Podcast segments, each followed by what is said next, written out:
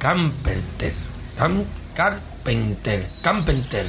Car, cam, Camperter. Camperter. Este tema lo tratamos ahora porque además merece su espacio, tienes toda la razón, pero yo me niego a grabar mientras esté el lavaplatos sonando. Can, Ya está casi, ¿eh? Ya está caso. Camperter. A mí lo que me apetece es cuando digamos carpenteriano. Camperter. Camper. ¿En serio, va a parar el Ya lavaplatos? ya secado.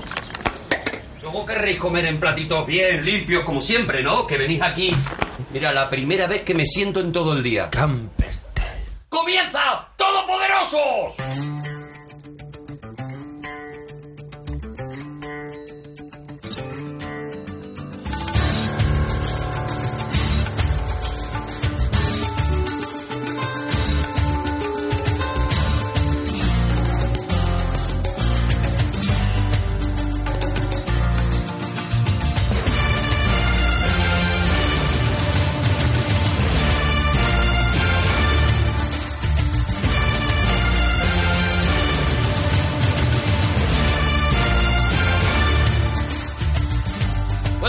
En un nuevo Todopoderosos. Hoy un día eh, especial, sobre todo porque eh, ha venido haciendo una excepción brutal. ¡Monaguillo! Gracias, gracias. Estoy aquí haciendo una excepción brutal. La persona de la lengua de trapo. Hoy Pues sí. ya hemos visto que vas a dar un recital de, de palabras maldichas. Eh, bueno, lo que, lo que estoy preparando son todos los títulos del director en español. En español. En español. Míratelos en inglés también. Pero la canción que he traído hoy para poner es con título en inglés. En inglés, gracias. y, gracias. creo, y creo que lo voy a abordar. Con eso creas un hype espectacular. Ha venido también hoy Juan Gómez Jurado. ¡Ole! ¿Ole? ¿Ole? No, te lo juro, o sea, yo hago una presentación que es un, un delirio, o sea, que es eh, el marca alegría y tú me respondes con un ole triste. Perdona que te lo diga, Juan. Sí. Menos mal que ha venido Rodrigo Cortés. Gracias, soy probablemente la única persona cuyos aplausos grabados también son inmerecidos. También, también, efectivamente. Hoy habéis decidido, habéis decidido, digo, porque yo no he participado en la decisión, que vamos a hablar de John Carpenter, ¿no? No estamos tirando radio, no estamos arrojando radio, no hemos puesto aquí un contenedor de radio para hablar de un tío como John Carpenter. Mira, aquí que provoque Juan, lo aguantamos más o menos todos porque va armado. Pero si también vas a empezar tú provocando... Bueno, no, pues Además, eh, p- provocando sin ningún argumento, o sea, porque si traes un argumento con el que provocar, pues nos provocas, pero nosotros te podemos, te podemos eh, tirar encima un, un palé de, de cosas para Próximo callarte. día tráete más palabras, tráete un poquito, No, unas cuantas palabras que más. vengo tráete con- un palé de palabras. Traigo las de siempre, churra. A ver, yo lo que quiero decir es que hemos hecho. A ver, Woody Allen. ¡Pum! Arriba, arriba, arriba. Arribita, Está muy arribita. bien que hagas el gesto ese, Arribita. porque todo el mundo lo... ¡Pum! Arribita. Muy radiofónico. Arribita. arri- Sí. De repente, John Carpenter. ¡Bum! Bajonaco. Pero Bajonaco. es, que, pero es que John Carpenter, ¿me entiendes? John Carpenter, Carpenter. es eh, u- un, cineasta, pues aparte de ser admirado por muchísima gente, es un tío que ha hecho una carrera extensa, que ha tratado el, el Yo creo que es un tío que ha hecho cine clásico, ha logrado hacer cine clásico, pero acercándolo al fantástico. Rodrigo, merece la pena dedicar un programa a Carpenter. Va a ser el programa más corto de Todopoderosos. Antes de empezar a argumentar en serio sobre Carpenter, hay algo que es absolutamente subjetivo, pero que sucede y que también tiene su importancia relativa. Si tenemos relación con la gente en términos de simpatía, sucede lo mismo con los actores o con los directores. Al final un director te es simpático o antipático por razones extrañas de afinidad y química. Sí.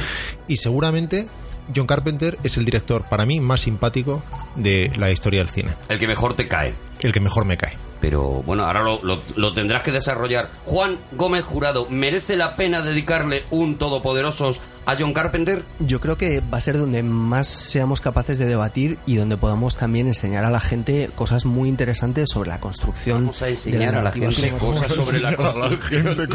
Es que habrá gente que A no, ver, niños. habrá gente que no necesite, ¿no? Que ya lo sabrá. ¿Tú crees que la gente escucha Todopoderoso a lo mejor con una libreta, con un un- boli y las gafas así puestas en la punta de la nariz? Con un diciendo, fin didáctico. Vamos a ver qué dice esta gente. ¿Tú crees que, ¿Es que- posible que hayas acabado devorado por tu personaje, Juan? Yo no entiendo, vamos a ver, yo entiendo que hemos decidido hacer esto, que mucho gafapasta va a decir, eh, ay, no es un tío con el que... Y yo estoy haciendo ese papel porque, porque soy un genio. Soy un genio. Estoy haciendo el papel del tío que dice, a mí me tienen que convencer de que este tío realmente merece o no la pena dedicarle Muy tanto. poca gente sabe que estamos todos sentados en, sillas plegables Sí. y que Juan está en un taburete de cocina. Claro, Sí, claro, sí, claro, mucho claro, más claro. alto. Está un poquito más arriba. Pero bueno, yo, yo creo que, que Carpenter no es un cineasta perfecto y a igual que no lo es eh, Brian De Palma, por ejemplo, que tiene, que tiene así como altos y bajos, pero yo creo que, que- ha hecho, como he dicho antes, u- ha creado como también como su propio estilo, ¿no? Como es casi un género también, ¿no? Carpenter, si ves sus películas, reconoces que es su, que es su cine. Él ha querido ser, bueno, que luego hablaremos, ¿no? Una extensión de Howard Hawk, que era su, su cineasta favorito, y entonces él se ha movido una línea, pero yo creo que ha eh, creado cosas. Y eso es lo, lo mejor de un director, que, que aunque tenga bajones y películas, como tú dirás luego, malísimas, pero él ha inventado pequeñas cosas que hacen que su cine sea un poquito diferente, que tenga su personalidad. Y yo creo que hoy vamos a hacer un programa de amor, ¿no? Yo creo que hoy lo que vamos a hacer es una cosa que, que nos pasa, como decía Rodrigo, a veces con algunas películas o con algunos directores, que dices, vale, sí sé que objetivamente no es el director perfecto, pero mm, hay una cosa que tiene este tío que me atrae o que me hace ver, y te pasa también con actores, ¿no? Que me hace ver todo lo que haga, aunque sea que, aunque sea de lo malote, ¿no? Y ojo que es un director eh, del que aprender muchas cosas. Es un director con que va a lección por película, entre otras Ahora cosas, sí estamos aquí para aprender. pero de Carpenter. Ah, vale. Del que aprender. Ni una cosa bien, Juan, de verdad. Pero se acaba de, de crujir los nudillos frente a... o sea, Frente Como al si no tuviera pistola. ver- te lo digo en serio, o sea, vamos a mirar cómo se puede hacer para que tú hagas el programa desde tu casa, tío, porque de verdad que estás Que creando... ponemos un RDSI. una- Yo vengo acongojado, yo vengo cada vez con más miedo. Yo veo con una tensión. Mira, cuando suena el teléfono y yo, oye Juan, yo con vosotros estoy a gusto. Cuando suena el teléfono Abre y yo, tú, oye Juan, abre tú. yo me pongo firme. Te lo digo en serio. Yo al abrir la puerta prefiero que sea el luchador manco, ¿sabes? Que, que Juan. Bueno, entonces, estábamos en eso, en que podemos aprender Te, te, te, Carpenter. te- te mata con su falta de gracia. ¿Sabes Eso lo que es, te digo? eso te es, te eso va es. matando. Te Uno va de los mirando. grandes fuertes de Carpenter es su extrema humildad. La humildad en sí misma no es que sea un atributo especialmente deseable, como si solo justificara todo. Pero es curiosa la falta de pretensión que tiene Carpenter respecto de su propia obra y la distancia con la que se valora a sí mismo. De alguna manera se ha convertido en uno de los grandes maestros del fantástico y del terror a su pesar. Tal y como decía Monaguillo, él es sobre todo fanático de los westerns.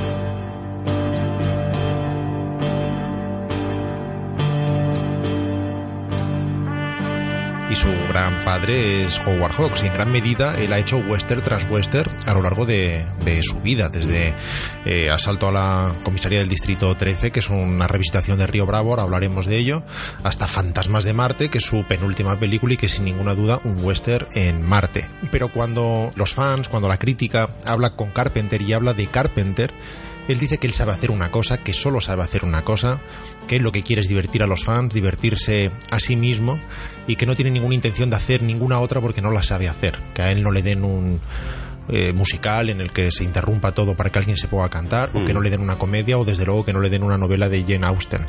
Él hace sus historias generalmente de hombres encerrados con el mal fuera y, y a vivir. Y esa es una de, de las cosas que él humildemente cuenta, pero verdaderamente también sufre, porque eh, la admiración que tenía por Howard Hawk, eh, Howard Hawk era también porque todo había hecho todos los géneros y siempre bien, que era lo que él admiraba también, ¿no? Que había tocado muchos géneros y siempre bien. Y él es verdad que lo que dice Rodrigo, que él al final sabe hacer bien eso, porque él llega al cine, yo creo que como llega Spielberg y mucha de esta gente, por su por, por ser gran espectador y ser gran admirador, y entonces eso le lleva a decir, quiero hacer mi- mis propias cosas.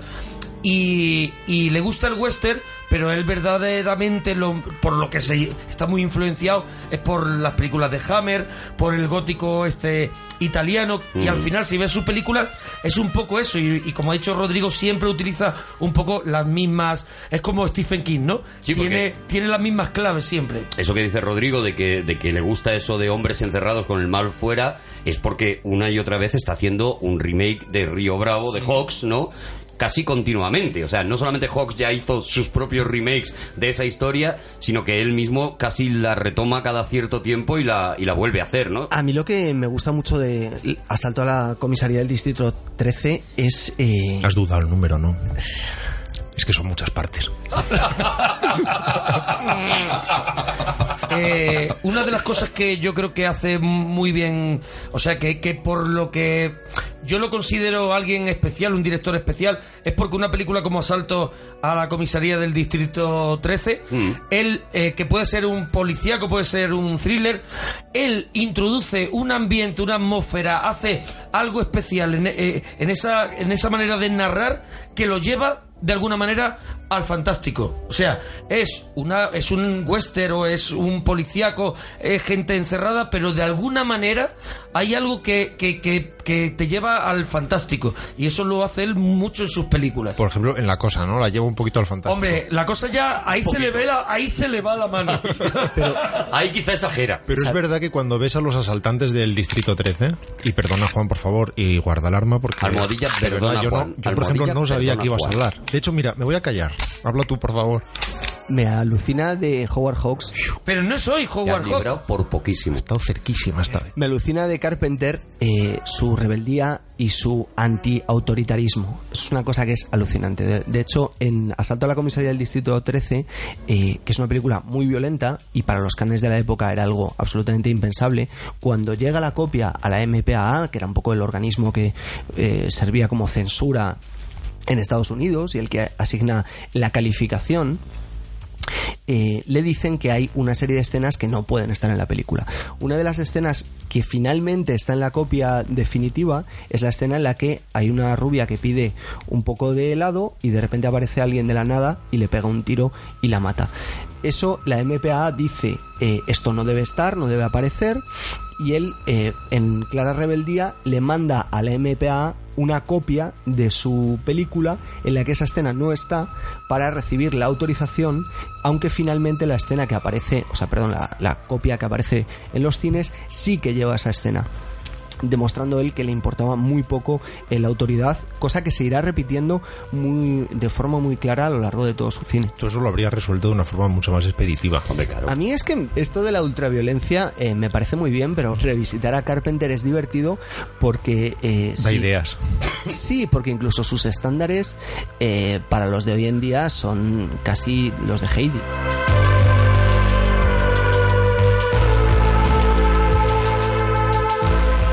Que no ha matado gente, Juan, al lado de carritos de helado. Bueno, al lado, de, al lado de Carpenter, pues eso es una cosa muy superior. Es interesantísimo lo que ha contado Juan, pero volviendo a lo que estaba diciendo antes, Sergio.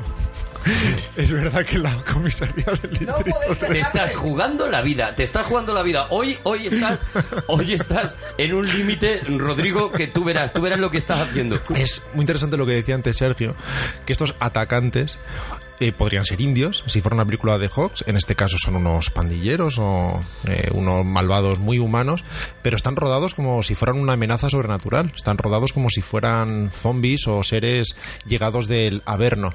Y por primera vez se ve algo que él usa de forma recurrente y es el plano general sobre seres humanos estáticos, algo que suena así de eh, ridículo y, y alambicado, pero que es muy sencillo de explicar. Generalmente cuando queremos enfatizar algo, eh, mostramos un personaje desde cerca o un traveling enfático de acercamiento hacia su rostro. Sin embargo, él es muy riguroso con las leyes de punto de vista. Y cuando está rodeado de gente, eso sucede también en El Príncipe de las Tinieblas, hablaremos después, usa este recurso de poner a seres estáticos en la distancia. Sin rostro, no hacen nada, no se mueven y no hay un plano de cercanía que les dé entidad o que aclare quiénes puedan ser. y eso lo que genera es un poco los lo, zombies de Romero, ¿no? Es un poco ese... Genera mucho miedo. Sí, genera miedo. Bueno, que no está deja de rodeado ser de un gente remake, quieta. ¿no? De Asalto a la comisaría del Distrito 13, ¿no? La película de, de Romero no deja de ser una forma, otra forma de contar exactamente la misma historia, Romero ¿no? decía que su influencia directa era Soy leyenda de Richard Matheson, la novela de Matheson, solo que en este caso, en lugar de tener esta especie de vampiros, esta nueva raza que vive de noche, él los cambió Mm. por los zombies a los que de hecho él se inventó en el caso de Romero, porque Mm. el zombie clásico era el zombie haitiano, este esclavo eh, devuelto de alguna manera a la vida sin voluntad para poder trabajar en las plantaciones. No lo puedo creer. ¿Quién es? Pero es verdad que el sello de Carpenter está presente en todas estas películas, que insisto es el de gente encerrada. Incluso cuando tú ves una película como Mimic, por ejemplo, de Guillermo del Toro, hay un momento en que se pone ejemplarmente carpenteriana, que es el momento en que llegan al vagón de metro, están encerrados y empiezan a ser atacados por las criaturas. Ujú. En ese momento se convierte en un- una película clásica de Carpenter, como podría ser Fantasmas de Marte. Bueno, porque antes ya ha hecho él, porque no se nos pase, ha hecho Dark Star, que es una peli que hace mm, prácticamente en, en- en su, en su colegio, en su escuela de cine, y que la hace con cuatro duros, y que la verdad, esta me reconoceréis que hoy en día se hace muy cuesta arriba de ver. Yo no la he visto. Hombre, que es una, es una peli, como tú has dicho, casi un trabajo de fin de curso, de graduación, ¿no? Es un, es una película además experimental, es un, es un, es un director que, que está loco por, por, por saber qué es lo que lleva dentro. Y entonces ahí lo que hace es un poco, pues, eh, bueno, es un homenaje a 2001, además tiene, es un poco también el mismo, el mismo ritmo, hay muchas cosas muy parecidas salvando las distancias de que esto es una cosa eh, como he dicho antes experimental y, y bueno y él se está descubriendo y es su carta de presentación y además no es solamente es una cosa de él no sino que ahí ahí sí que era como era eran como un, un dúo no eran Sí, eran dos. O'Bannon, Dan O'Bannon, su, Dan su- con el que creo que acabó mm, regular nada más no Bueno, todos solemos acabar, por ejemplo, el ambiente en Todopoderoso se empieza a hacerse irrespirable. no, no, Sí, esto es insoportable. Y esto es cuestión de tiempo. Entonces, en tres, cuatro programas, esto está finiquitado Ya estamos grabando cada uno por separado y luego ya mezclándolo. luego volveremos a los dos años a hacer la gira europea solo por la pasta. Mm, Eso, eso. Y volverán a despertarse todos los demonios. Y haremos un disco Pero- vein- 20 años todopoderosos lo, lo en el más que ya no nos importante hablamos. es que uno morirá como los Monty Python antes Yo no sé quién morirá, pero sé A quién matará. quién. A mí lo que menos me gusta es cuando vamos a, a un hotel y rompéis la suite. Oye, el Dark Star, eh, eh, eh, es- dicen, todo el mundo habla de que es el principio de Alien o es de, de donde acaba manando Alien y tal. Y es verdad que viéndola, sí que ves esa idea de una amenaza en un sitio cerrado, que en este caso es una nave espacial, ¿no? Y, y algo que va... Aquí es como una pelota de Nivea naranja grande, pero... No en vano, uno de sus guionistas, el Dan O'Bannon del que hablábamos, iba a ser uno de los guionistas con Walter Hill de Alien y tomó varias de estas ideas. Sin embargo, en esta película se encargaba más bien, aparte de escribir el guion junto con Carpenter, de los efectos especiales, hasta el punto de que eh, George Lucas se interesó por él para hacer algunos de los efectos de Star Wars.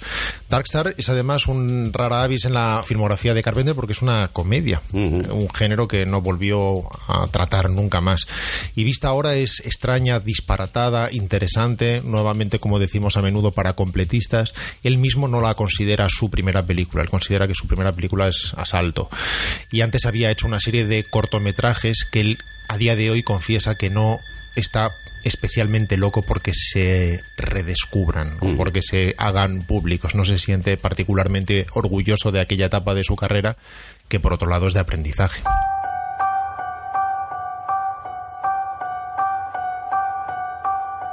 Además, los cortometrajes eh, son muy de Godzilla, muy al estilo eso de Sí, los, de Godzilla, los japoneses, es un poco eso, pero pero yo creo que, que porque experimentando con el stop Carpenter, motion y todo eso. eh, es que también ha habido momentos que ha arriesgado y muchas veces de las que ha arriesgado, pues de pronto ha acertado, como yo creo que uno de, los- de los momentos clave de su carrera, que es eh, la noche de Halloween, ¿no? Que es cuando él de pronto acierta mm, con ese con ese personaje que luego hablaremos, ¿no? Ese ese asesino en serie ya estaba ya, ya lo habíamos visto en Psicosis, el fotógrafo del pánico, el estrangulador de Boston, todo todo esto, pero él de pronto ya crea mm, dentro de una película un o- o un género dentro de la película que es ese asesino en serie que luego se repetirá, se imitará en Viernes 13, en muchas películas que es El un- slasher. el slasher, eso es, que es ese asesino con máscara lento, frío, que es un poco también yo creo, como, como es el propio Carpenter o como él ha tratado a sus personajes, porque una de las cosas mm, de lo que iba a comentar antes de Asalto y todo eso es la falta de, de cariño hacia su gente. Él no le pone nada de cariño a sus, a sus protas, ¿no? Esos señores que lideran casi siempre un grupo y tienen que, tienen que sobrevivir a una amenaza exterior, esas personas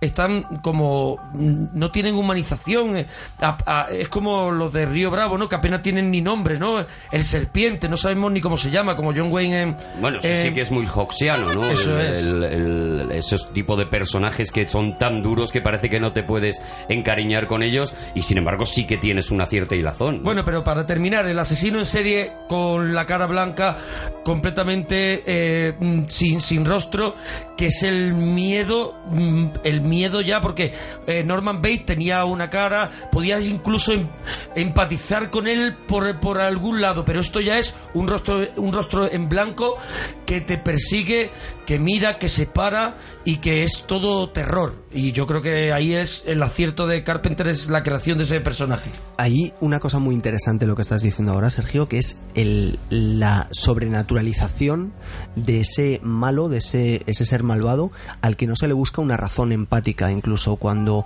eh, incluso una razón lógica, porque cuando nos presenta Mike Myers en ese en ese principio en el que en ese en ese prólogo donde él es un niño un niño que está haciendo algo eh, que obviamente los niños no deberían hacer que es acuchillar a su a su niñera Hombre, menos Bueno. mal que aconsejas eso a los niños. El consejo No realmente profundizando es no uséis armas blancas.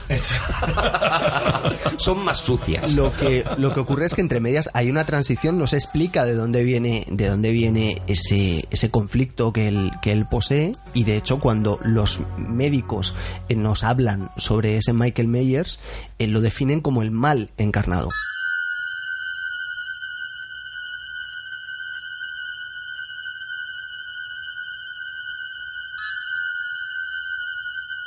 Hay otra cosa muy interesante, él era un gran admirador de Howard Hawks, como habéis dicho hasta ahora, pero- y obviamente también de Hitchcock. Incluso le pone los nombres de, eh, de dos personajes de psicosis a los mm, médicos, al Mm. médico y a la enfermera, que aparecen al, al principio, definiéndolo a él como el mal. No hay explicación alguna sobre ese mal que se desata sobre, sobre ese pueblo de Illinois y además... eh, incluso sobrenatural, no solo en los movimientos de él o que está totalmente desconectado, en, digamos, de cómo se debería entender que una persona se mueve en el mundo real, sino que incluso eh, sus capacidades físicas son absolutamente imposibles. Es decir, no es normal que una persona de la estatura de este hombre sea capaz de levantar personas y atravesarlas y clavarlas contra la pared. Y lo sé porque, Porque lo has hecho. Porque lo, he- lo he intentado. he hecho los cálculos, iba a decir.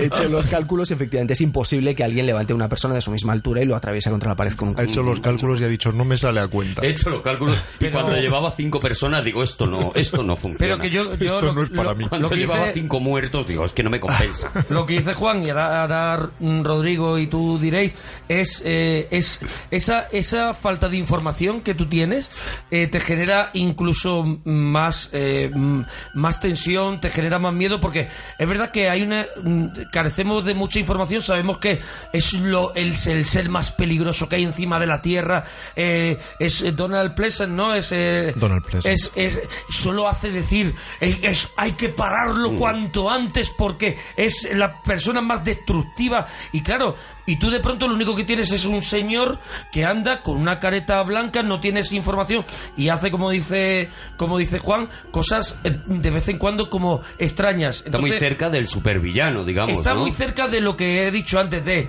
que al final es él quiere estar en el fantástico y para y para hacerlo le, él hará cualquier cosa, o sea, se saltará cualquier norma. Yo de alguna manera veo, no, no, no quiero decir desde luego lo contrario, pero creo que si por algo le interesa a Hawks o le interesa al western es porque está mucho más interesado en las relaciones entre los personajes, habitualmente masculinos además, como sucede en el western, que en la amenaza exterior, o por decirlo de otro modo, usa la amenaza exterior sea fantástica o no, algo que al final es irrelevante, para ver qué reacciones genera en ese grupo humano y cómo se interrelacionan entre sí.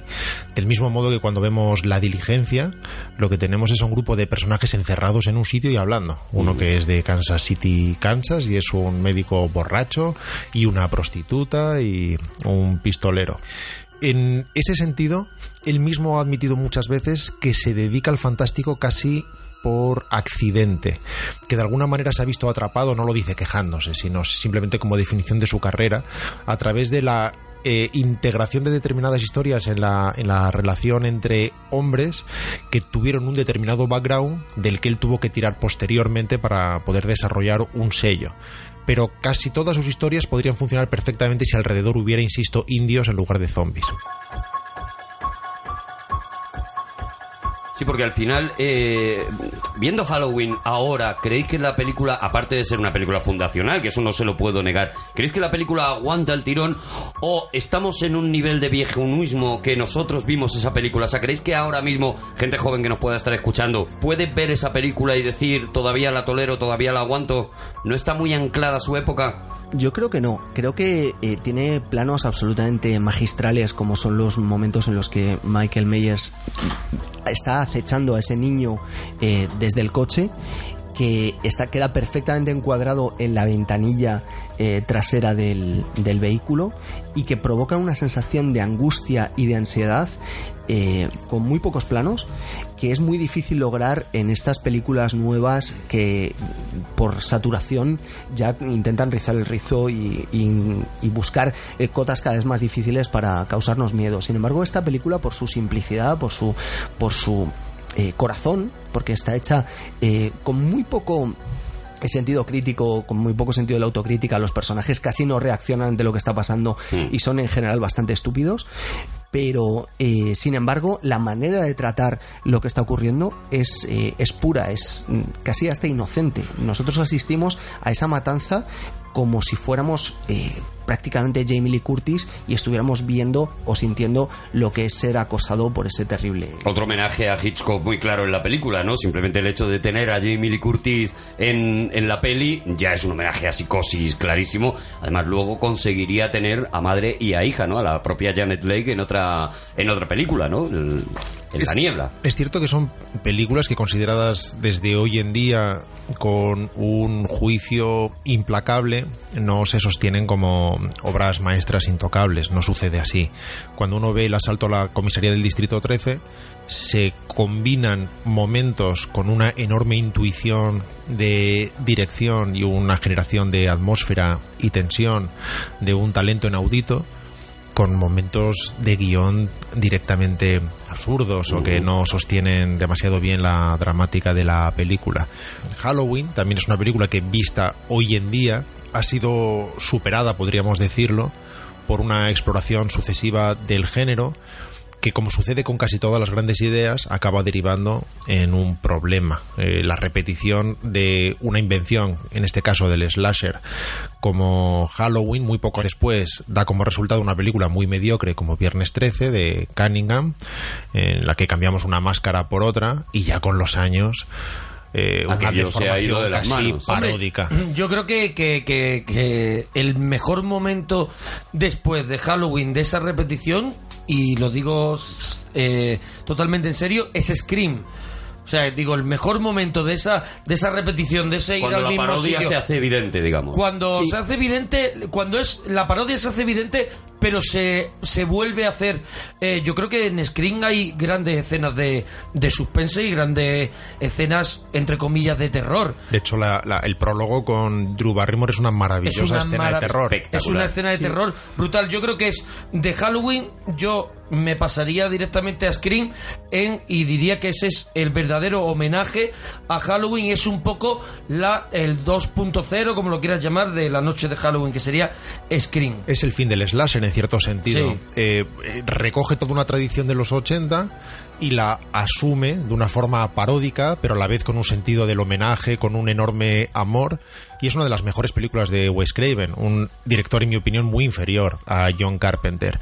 Y nuevamente, como sucede con todas las grandes ideas, se convierte en un problema porque acaba derivando en toda una serie de secuelas que ya convierten la parodia en parodia y vuelven a ser simplemente flecos. Sí, porque además uno de los grandes problemas que tiene el género del slasher es que además queda muy establecido en ese final de, de la noche de Halloween es el hecho de que al slasher no se le puede matar, da igual lo que le hagas, que eh, siempre va, reciba un disparo, reciba un, un tiro, reciba una cuchillada, re- le golpes con una escopeta o le tires por la ventana, él va a desaparecer y no está sujeto, digamos, a las reglas del mundo físico, del mundo eh, natural.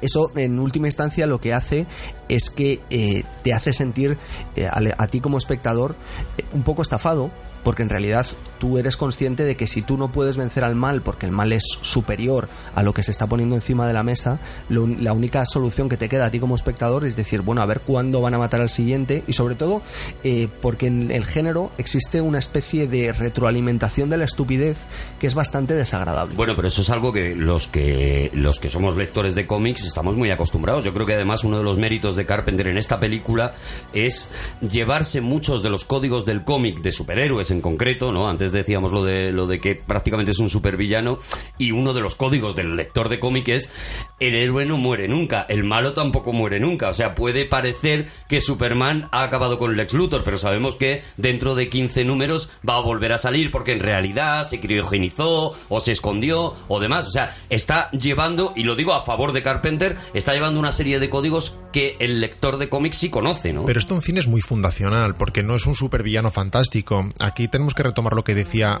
antes Sergio. En una película de Hawks le habrían pegado dos tiros y habría muerto. Se acabó. En este caso es el mal y tiene un origen sobrenatural. Es una cosa que es muy intuitiva al principio, no hay una reflexión detrás de todo esto. De hecho, al principio es un niño que mata a su hermana por los problemas que sea y nunca, y nunca se profundiza en todo esto. Cuando se le pregunta a Carpenter al respecto, solo dice, estaba loco, estaba loco, no le demos más vueltas. Podríamos pensar tal vez que tiene intenciones con su hermana oscuras, da igual, Sí, olvidémoslo, por- estaba loco. Sí, porque esto es muy habitual en Carpenter. O sea, eh, Carpenter te mete en la película prácticamente antes de los títulos de crédito. O sea, prácticamente no hay prólogos. Como tú bien dices, no hay muchas explicaciones. En cualquiera de las películas de las que vamos a hablar de Carpenter, que además es muy de meto una escena, pongo un título de crédito, meto otra escena. Y cuando, cuando ya viene dirigida por, por John Carpenter, prácticamente la película ya la conoces, ya sabes lo que te va a ofrecer y ya están todos los personajes colocados. Entre otras cosas porque cualquier justificación de un elemento sobrenatural en el fondo banaliza las cosas. ¿Qué explicación quieres detrás de un personaje que no muere y que es el mal sin ninguna razón?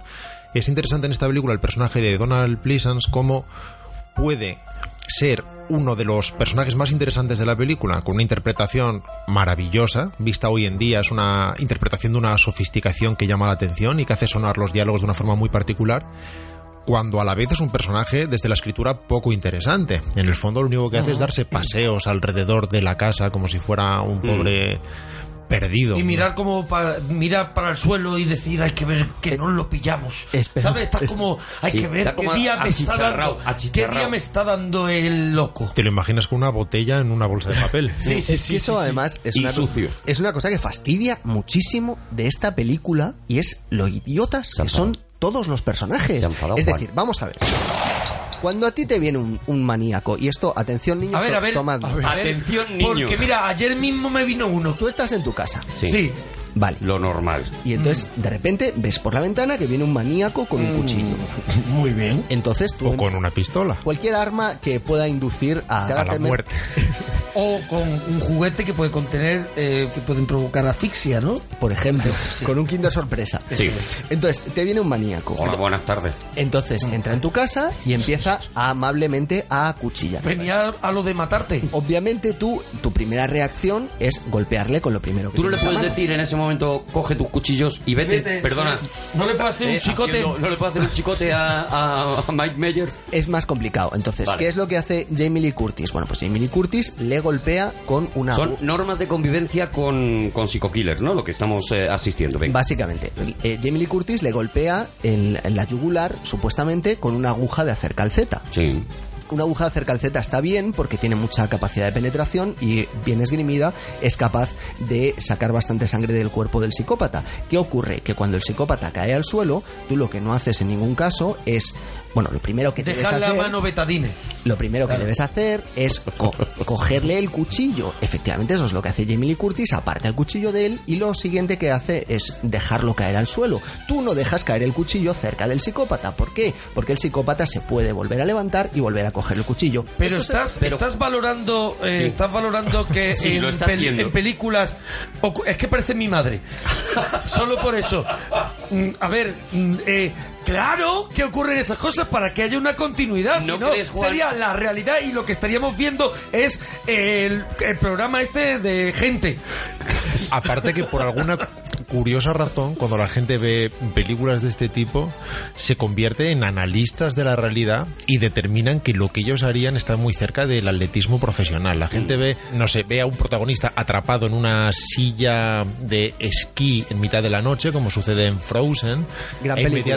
Inmediatamente dice... eh, no lo de la de las niñas, hablo Ya. de la de Sí, los, la- que se quedan ahí los congelados. Inmediatamente, yo lo que habría hecho es descolgarme por el cable en 15 metros y saltando desde la altura.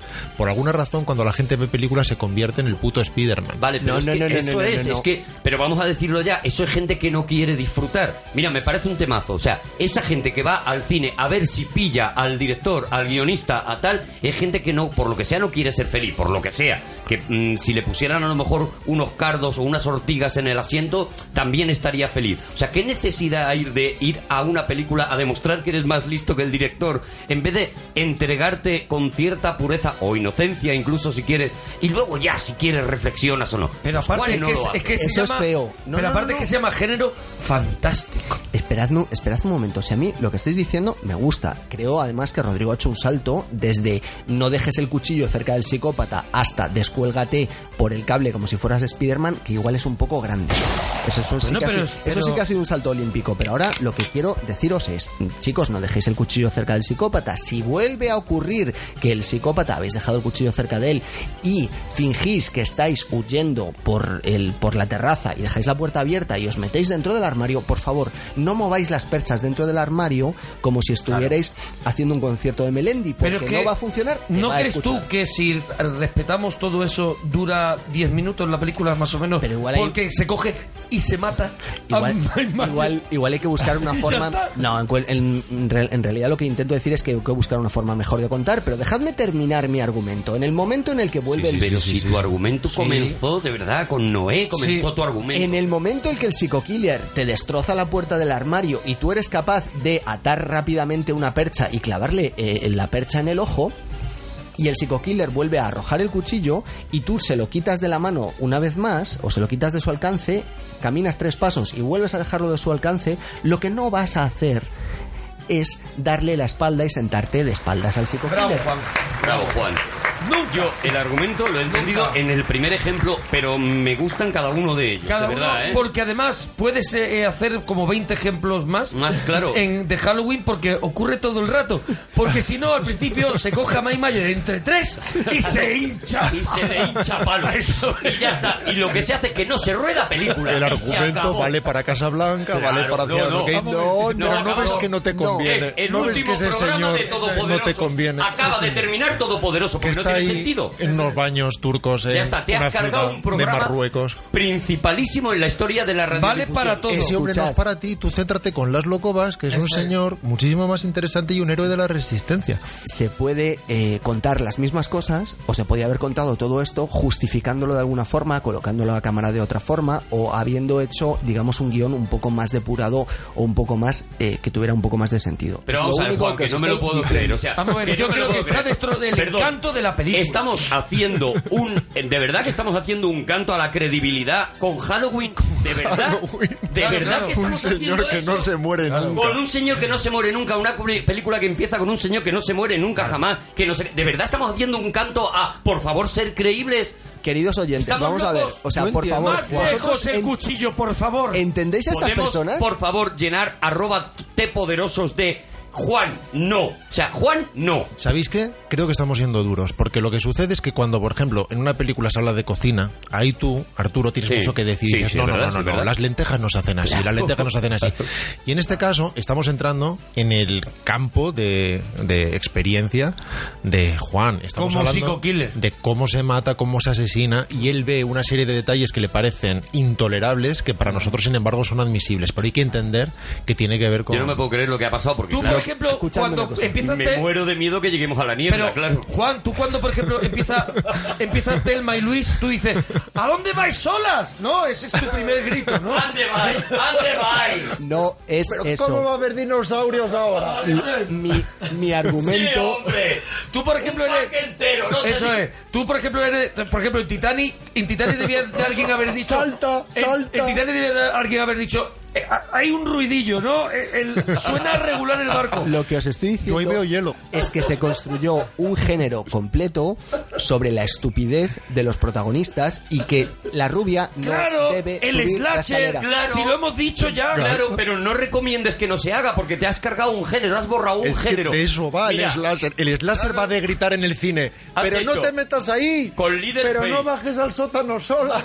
Has hecho con Leaderface, con, con Mike Mayer, con todo, le has hecho la fotografía de Regreso Mira. al Futuro. Están borrosos ahora Mira, mismo, te los acabas de cargar. Que Juan sería el que bajaría todos los sótanos de todas las películas y cambiaría la bombilla para que funcionara. una petición a todos los oyentes a que mm, pidan por favor la expulsión de Juan de Todopoderoso Sí, sí. y que en el próximo programa no esté y la almohadilla será Juan no. Y si hay contabilizados más Juan no ¿Más que de Juan tres? sí, no, no, no, no. Si hay más más Juan no que Juan sí, eh, eh, será expulsado. Ya está, no estará en el próximo Todopoderosos. Es que Juan por tiene daño al razón cine. en que el 80% del cine de terror confía en la estupidez de sus protagonistas.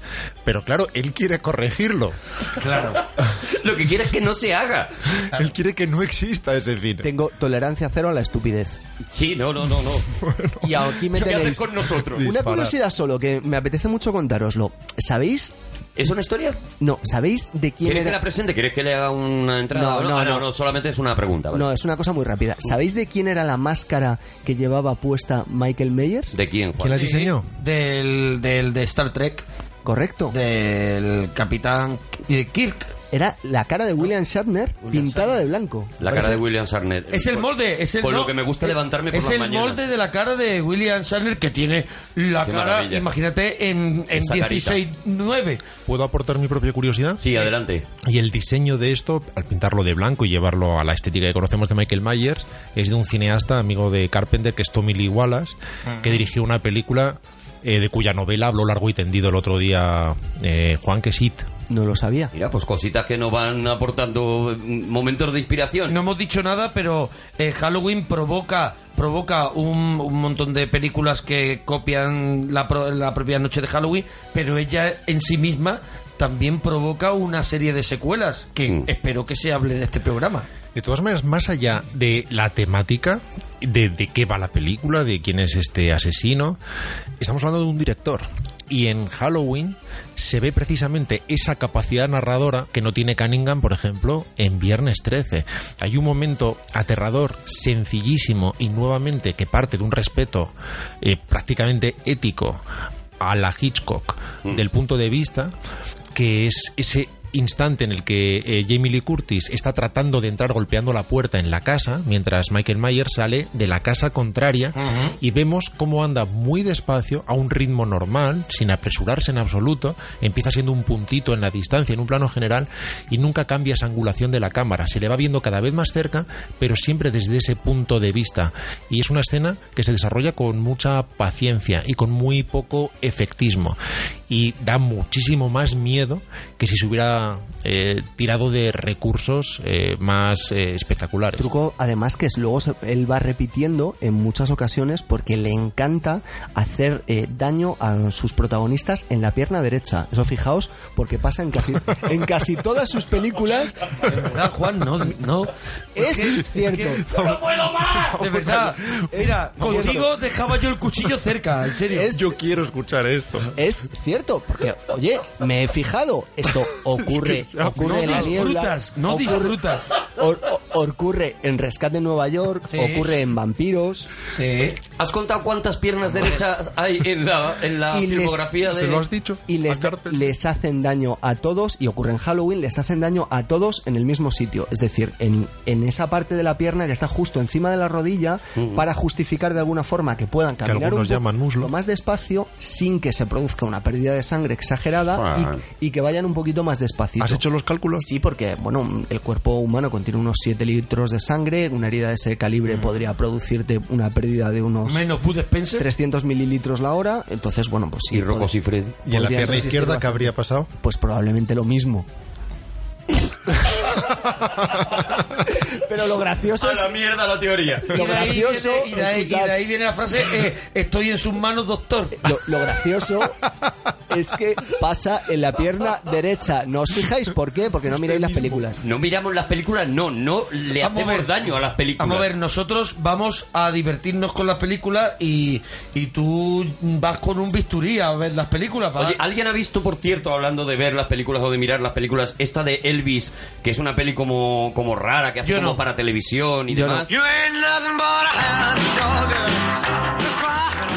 Sí, yo tuve ocasión de verla hace años. Y que es su primer papel con Carl Russell, ¿no? Con Carl Russell es cuando conoció a este actor con el que ya no puede trabajar eh, porque dice que es demasiado caro para él. Ya no puede En todo caso, trabajar. esto es una opinión de hace 10 años. Creo que Carl Russell ahora mismo Pero Car- probablemente está en otro nivel de caché. Pero Carrasel termina con él coproduciendo, ¿no? La, por ejemplo, la segunda del rescate es coproducción con él y Carpenter. Eso sucede cuando eh, se contrata una estrella, como era en ese momento Carl Russell, y eh, parte del acuerdo inicial tiene que ver figurar como productor ejecutivo, no como productor real financiero, y tener un puntos que se llama, es decir, un porcentaje de la, de la bonificación. Es simplemente parte de su negociación salarial. Bueno, pues si tú lo has visto así, aunque sea rápido, para hacernos una idea, ¿merece la pena ver esa peli o no? Es una cosa rara porque es, es una, un biopic que no le pega a Carpenter, haciendo además de Elvis. Todo lo que hace Carpenter merece la pena verlo. Bueno, hasta que lo coge Juan. Y un tío que mueve la pierna derecha de forma rara, Elvis. No es, no es una mala peli, es un buen telefilm y la interpretación de Carl Russell es muy interesante eh, y el movimiento de pelvis lo tiene muy bien. Lo tiene pillado. Sí, hay que reconocerlo. Pero es una película simplemente para completistas, no es una película que merezca particularmente la pena analizar. La siguiente que viene, aquí creo que ya va a empezar la polémica, es La Niebla. ¿Os gusta La Niebla?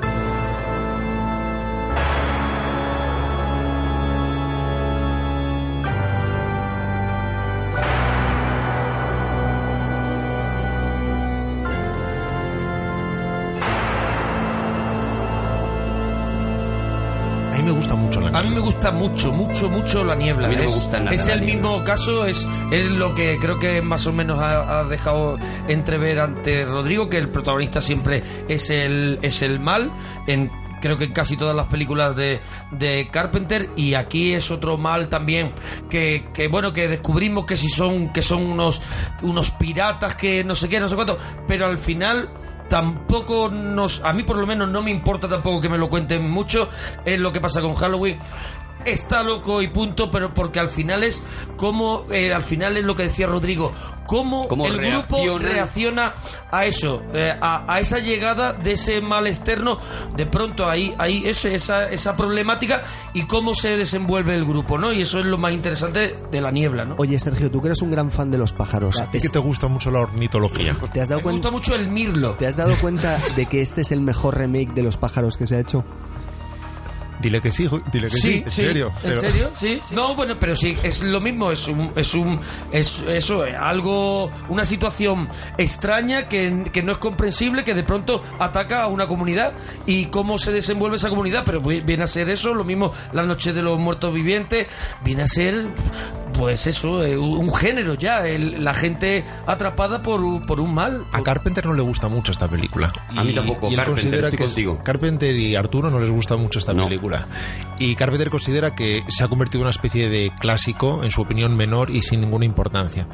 Y es una película que analizada con ojos juanianos es muy problemática en términos de verosimilitud y de guion, porque es una película sobre todo de atmósfera. Y, y pertenece a la edad de oro de este operador que es Dean Candy, que también se encargó años después de hacer Jurassic Park, ya que hemos hablado de ella, Mm. que en esta película desarrolla un trabajo de iluminación en ese pueblo marinero, con el ataque abstracto, que imagino que esa es la relación que encuentra Juan con, con los pájaros, de el mal, esa especie de eh, niebla ominosa que trae esos seres espectrales del mar que visualmente eh, tiene cualidades casi pictóricas, ese uso de esas noches azules cuya atmósfera es mucho más importante que el desarrollo estricto de la trama. Bueno, pero es lo que estamos diciendo. Efectivamente, eh, Carpenter va mm, contando la misma historia cada ciertas películas y hay algunas que le salen peor que otras. Yo creo que esta es una película que se hace mucho más pesada, que se hace mucho más lenta, en la que no tiene ese ritmo que vosotros decís pausado, que eh, lo que transmite es angustia, sino que a mí particularmente, que he visto la película, mm, lo que me transmite es tedio absoluto y estoy deseando que pasen cosas o que la película acabe. Realmente es como, mm, ya te he pillado el truco y, y ahora mismo esa- ese tipo de cosas se me están haciendo lentas, se me están haciendo pesadas, Yo- el montaje no me, no me ayuda. Yo creo que ha envejecido peor eh, La Niebla que, que otras de las películas de Carpenter. Porque, ¿Te vienes a mi, a mi equipo? Que, a ver, a mí me gusta mucho La Niebla, pero entiendo que ha envejecido peor y que te pueda resultar tediosa porque yo la estoy viendo con los ojos de, del fan. Y yo, eh, a mí me gusta incluso, hicieron un remake, un remake hace, po- hace poco de La Niebla, que a mí me gustó. Por ¿Quién hizo el remake este de...? Una persona. Uh, creo que fue una persona. ¿Estaba, creo que fue una persona. ¿Estaba Aston Kutcher o me lo parece? No Pues lo mismo estaba, yo no lo sé, yo mí no- el chico de Smallville. A mí me Ah, sí. gusta, a mí me gusta, me gusta mucho, pero entiendo, No te digo más. eh, entiendo que haya, Se me está haciendo la boca agua. entiendo que haya, enve- que haya envejecido, sí, que, que ha envejecido. Ya- Sinceramente, de Yo verdad. encuentro- ya la estoy hora, yendo ¿eh? al blockbuster. Yo encuentro que visualmente es de las más interesantes, de las más potentes de la carrera de Carpenter. Y a mí eso me basta para poder verla con fascinación, de forma casi hipnótica en según qué momento. Insisto, al margen de la historia. No creo que de ritmo sea tan farragosa ni tan lenta hoy en día. Puede tildarse de ingenuo en todo caso, pero la generación de ese microcosmos en ese pueblo, la emisora de radio, y este ataque abstracto que lo cubre todo y que te hace anticipar cada nuevo ataque del más allá, a mí me parece que para el amante del cine fantástico es un pequeño hito en la carrera de Carpenter superior a la propia estimación que tiene el director. sobre Yo voy a decir que yo que no la había visto, pues yo ya he dicho que no soy especialmente fan de Carpenter, me la he visto para, para hacer este Todopoderosos. Y mm, de verdad, o sea, no es una peli que haya aguantado. Y, y te voy a decir una cosa más: están las interpretaciones más forzadas que yo he visto en Carpenter.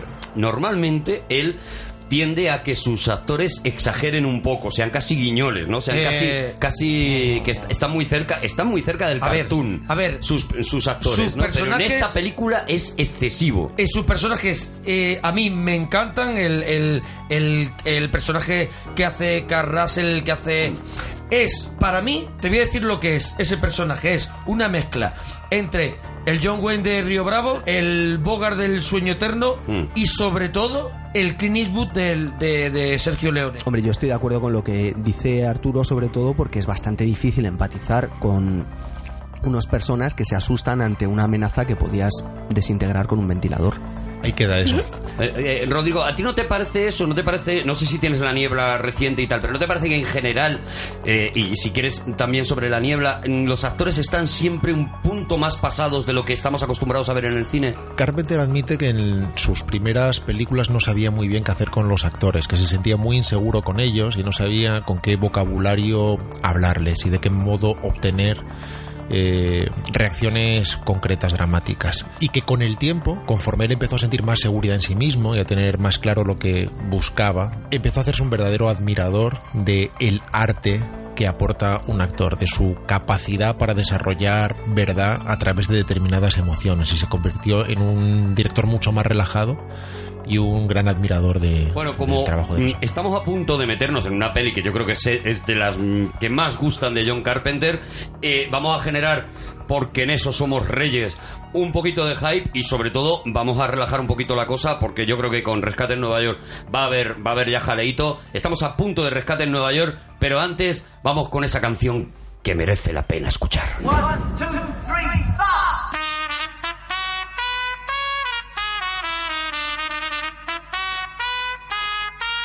Bueno, Monaguillo, ¿qué nos traes hoy? Bueno, hoy no quiero, hoy no quiero hacer demorar mucho la, la escucha de, la canción porque creo que creo que en el momento que diga eh, de qué se trata todo el mundo va a estar loco por por volver a escuchar un clásico. Eh, hay una hay un hay una película que se llama Her que a mí me gusta mucho y que creo que ha envejecido mm, regular. Regular, sí.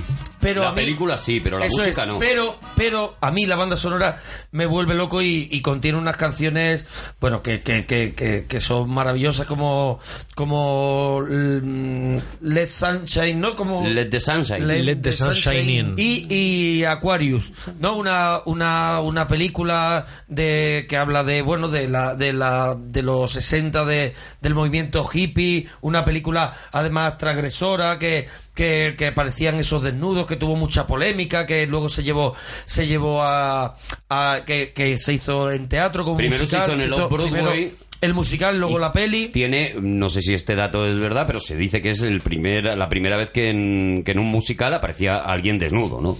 Sí, eh, po- podría ser. Aquí en España creo que fue Ecus, ¿no era Ecus la, la que la que salían desnudos? No lo sé porque no sigo los temas de gente desnuda, Bueno. salvo vosotros. Bueno, pero cuando yo sí. publicáis fotitos. Yo sí.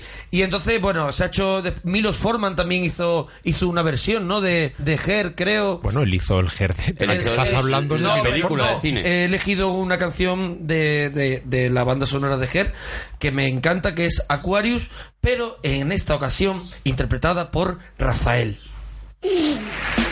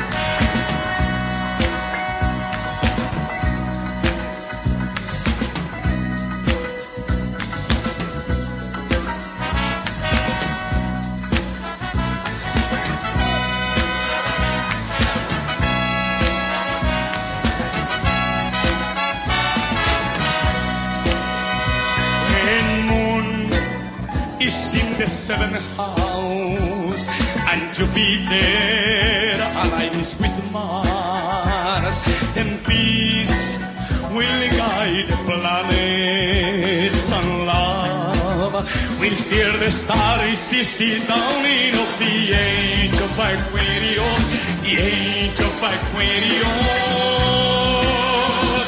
Aquarius,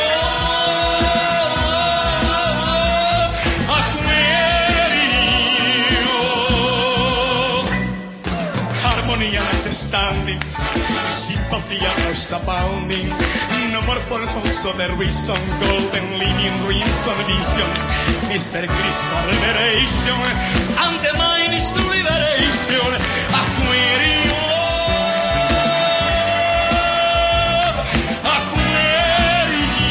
Aquarius, when moon is in the seventh house, and Jupiter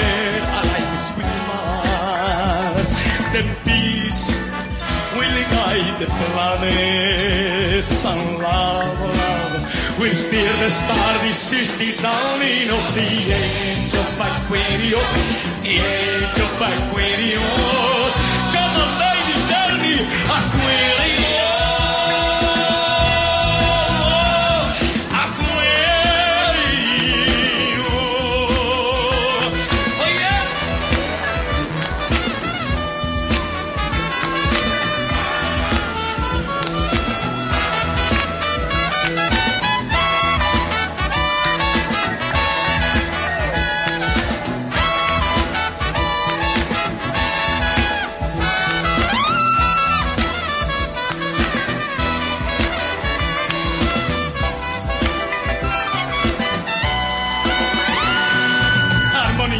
Understanding, sympathy rose abounding. No more of the reason, golden living dreams and visions.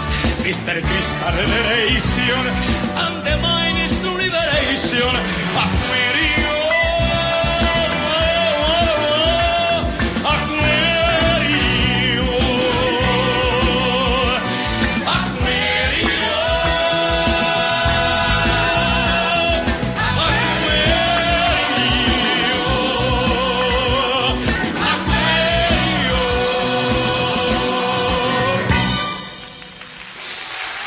Espectacular. ¿Qué os ha parecido? No, no, no, no, espectacular, Espectacular, Monaguillo, no. ¿Qué os ha parecido? No me lo puedo creer. Como o sea, escarpias. ¿Pero qué queríais? ¿La original? Te recuerdo cómo No, no, nació no, no. esto. Te recuerdo cómo nació esta ¿Cómo na- sección. Canciones que vale la pena escuchar. Con todo, con, con- Pero con no. toda la maravilla que es Rafael. ¿Y no pero vale la puede, pena? Pero la puede escuchar la gente mucho más fácil que a lo mejor la idea era. Sí. ¿Sabes? La Sí. idea era Sí. traer. Te recuerdo que tú Sí. ibas a traer un disco. eh, Conceptual. conceptual todas las semanas. Bueno, ir un poquito más allá en la música. Bueno, eh. Algo que no. Pero ¿por qué, por qué he hecho esto? Porque hoy veníamos con Carpenter. Y entonces digo, eh, ¿sabes? No, si todavía, todavía le va a buscar una percha. Digo, digo, algo que, que sea, que sea mm, un poco rudimentario y que funcione muy bien. Sobre todo que dé miedo. Que funcione muy bien. Y digo, Rafael y eh, Ger y Aquarius. Y con aspectos sobrenaturales Y es sobrenatural y con lo un que hace. inglés que tú puedas entender. Y lo entiendo yo el inglés. Y, y me ha- eh, la semana que viene, No o el próximo programa, el próximo programa, traeré una cosa que nunca habéis escuchado y que me vais a decir. ¿Por qué no había escuchado yo esto antes? Yo tengo una Pero será el pregunta. próximo programa. ¿Por qué no lo has traído este programa? Yo digo que, eh, que la gente puede escuchar otra vez hacia atrás el programa, que, no- que rebobine un poquito. Sí, yo y también vuelva- recomiendo que y vuelva a escuchar a Rafael, porque nada más comenzar la canción. recomiendo que avance. Nada más comenzar la canción, hace una declaración de intenciones muy clara, que es un grito como un indio. ¡Uh! Nada más comenzar, nada más comenzar, por eso Rafael digo. hace... ¡Uh! No se guarda nada. Y ahí dice, ahí dice, este es un Rafael un poquito Mira, ¿ves? más. Esa Ahí es la te está percha. diciendo un la voy a liar. Eso es un poco Howard Hawks. Empieza, Eso la, es, empieza un poco Howard Hawks. Eso es. Luego tiene su puntito sobrenatural y eso te está dejando las cosas como a Felipe II. o Nada, a no, me lo está poniendo, me lo está poniendo fantástico. Vamos a, vamos a seguir con, con entonces con George Carpenter y vamos a seguir con esa película que seguro que hay un montón de gente enganchada a que hablemos de ella. 1997, Rescate en Nueva York.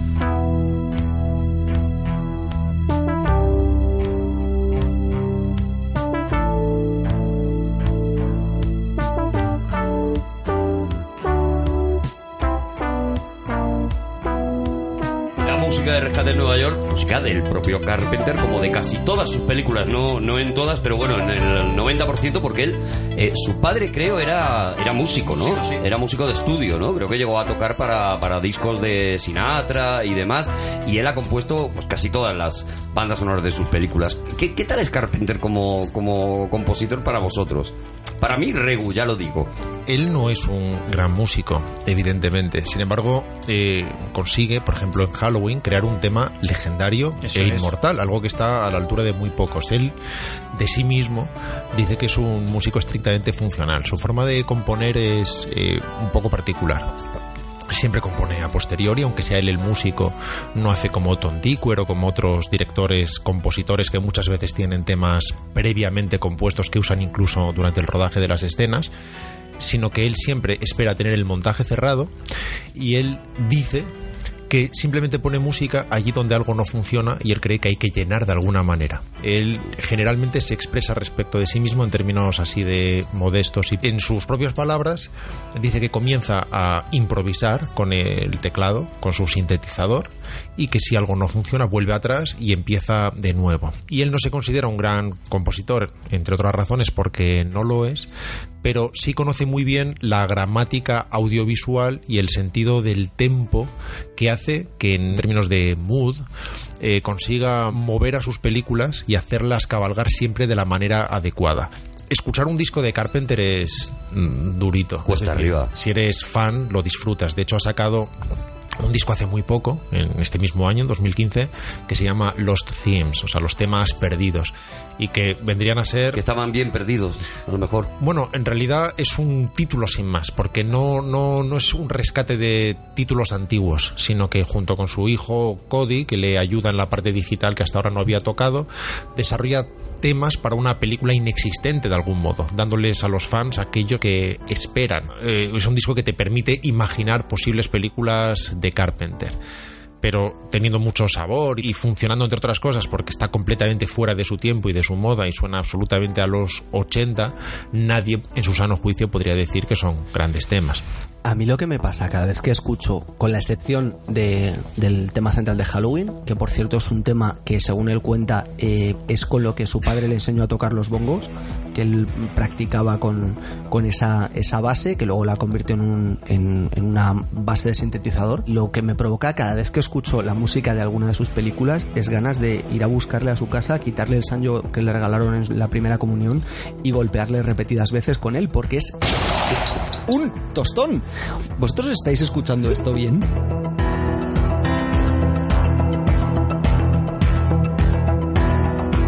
Sí, sí, lo estamos escuchando, Juan, pero que ya, yo yo que ya- creo que lo que ha dicho Rodrigo es, es, es la base, que es, él sabe muy bien utilizar, eh, es verdad que se le va la mano con el sintetizador, que, A ver, yo que le he visto tú, hacer- qué ganas tengo de que se quede manco, pero es verdad que, que sabe, pero que sabe muy bien generar eso, esas atmósferas y sabe crisparte los nervios a base de... Sin duda. Hay una cosa sí. que es indiscutible, que es que la música de Carpenter es tan sus películas como su dirección. Es imposible entender el cine de Carpenter sin la música de Carpenter. Y el cine de Carpenter no sería mejor con Bernard Herrmann poniendo música, porque de alguna manera es indisoluble. Bueno, porque es un autor mm, completo, es decir, que él se, se inmiscuye en guion, en, en realización y cuando está rodando está pensando también a la vez en la música que está poniendo, ¿no? De alguna manera eso hace que, que su obra no mejore con una aportación externa. Él empezó ya cuando, cuando el corto La resurrección de Bronco Billy, en, del que él fue compositor y que eh, hizo parte del guion, ganó el Oscar a mejor cortometraje Sí. antes de que él se estrenara en el mundo del largo, ya comenzó a componer. Y lo hizo también con sus primeras películas, en principio por razones presupuestarias, no por tener un nombre más en la lista de créditos. De hecho, como guionista muchas veces ha firmado bajo seudónimo. Y eso ha hecho que desarrollara una técnica y una relación con el medio que de forma natural se ha desarrollado hacia adelante. Y él durante muchos años eh, tuvo este tema sencillo de sintetizador que simplemente sonaba el famoso tundun, tundun. Y cuando uno ve una película como La Cosa, de la que hablaremos después, y la música es de Morricone, y tenemos un gran salto de composición en teoría, la película comienza sonando. Dun dun, dun dun. Es decir, incluso cuando tiene un gran clásico, como puede ser Morricone, con un desarrollo del color orquestal muchísimo más complejo, lo lleva a su terreno, porque en términos de tempo, él sabe lo que quiere conseguir de sus películas. Él cuando se refiere a esto, él siempre habla también en términos de referencia como en todo lo demás. Él jamás se ha visto a sí mismo como autor y le incomoda que le llamen autor. Él considera que es un artesano capaz de desarrollar determinados temas que él domina y que lo hace cada vez lo mejor que puede. Pero cuando hizo el tema de Halloween, por ejemplo, él admitió desde el principio que tiene como referencias directas el tema de Mike Oldfield de Tubular Bells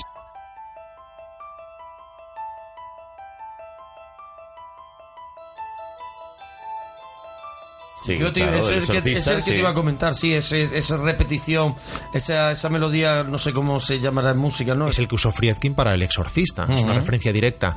Y el que hizo el propio Darío Argento, que podemos escuchar ahora,